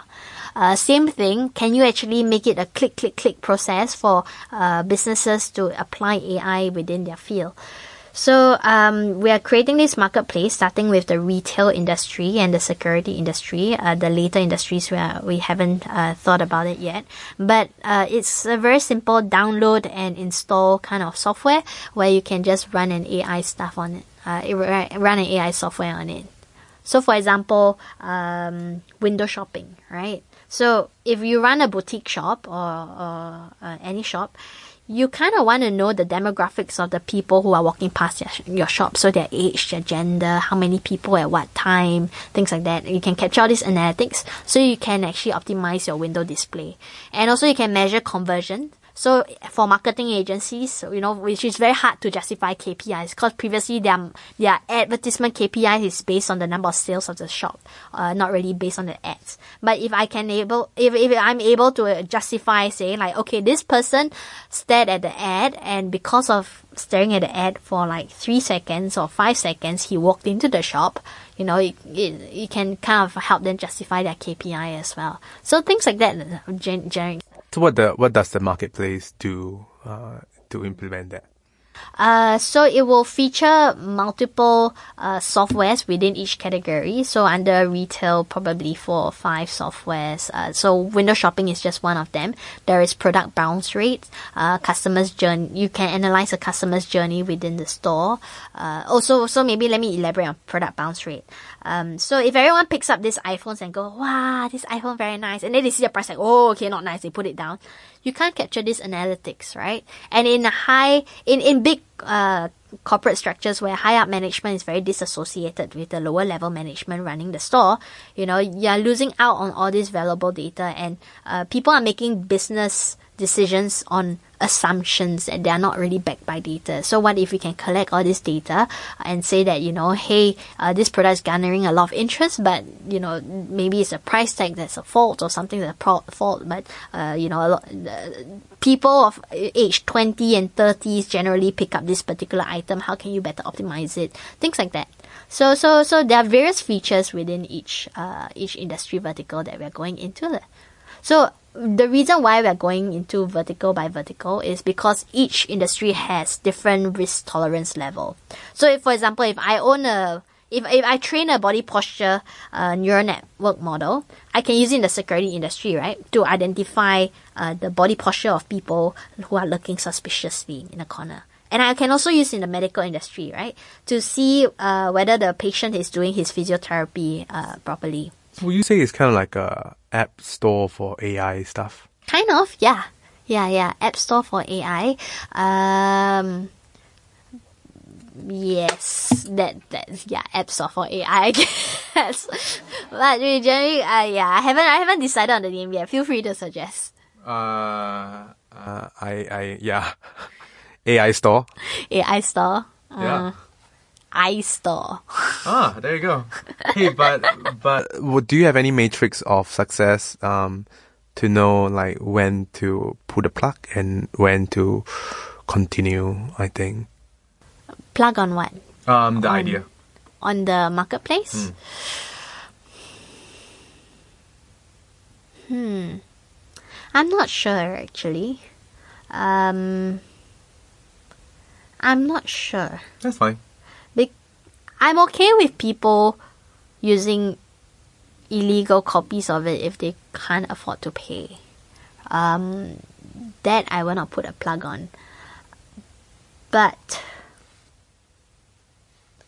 I don't know if they use it for if it's predominantly used for the negative social impact stuff, then yeah, most probably I'll put a plug. But I don't see how that would work out. Yeah. All right, man. Where can people find all this information on the interwebs of you and this upcoming projects and stuff? So I'm a young person, right? I'm a millennial. I am on the internet a lot. It's not boxing yourself so early. I'll outgrow this box after a while. No, but yeah, it's not difficult to find me. You can just find me on LinkedIn, Twitter, Facebook, anywhere on the internet. Yeah. Okay, perfect. That's all. Cool. Done. Hey, what's up, people? It's over. As usual, all show notes, links, books can be found on the website, brianvictor.com. And again, if you have any friends who's keen on getting their health in order, losing some weight, looking good, and have tried all sorts of funky diets and training regimes and have not worked out, send me an email. Email is us@brianvictor.com. I look forward to hearing their stories and all your stories. And if you have also any misfits, anyone that you think is interesting and you want to hear more from, drop me an email too. Thank you so much for giving your time and listening to this episode. I hope you have a fantastic week ahead.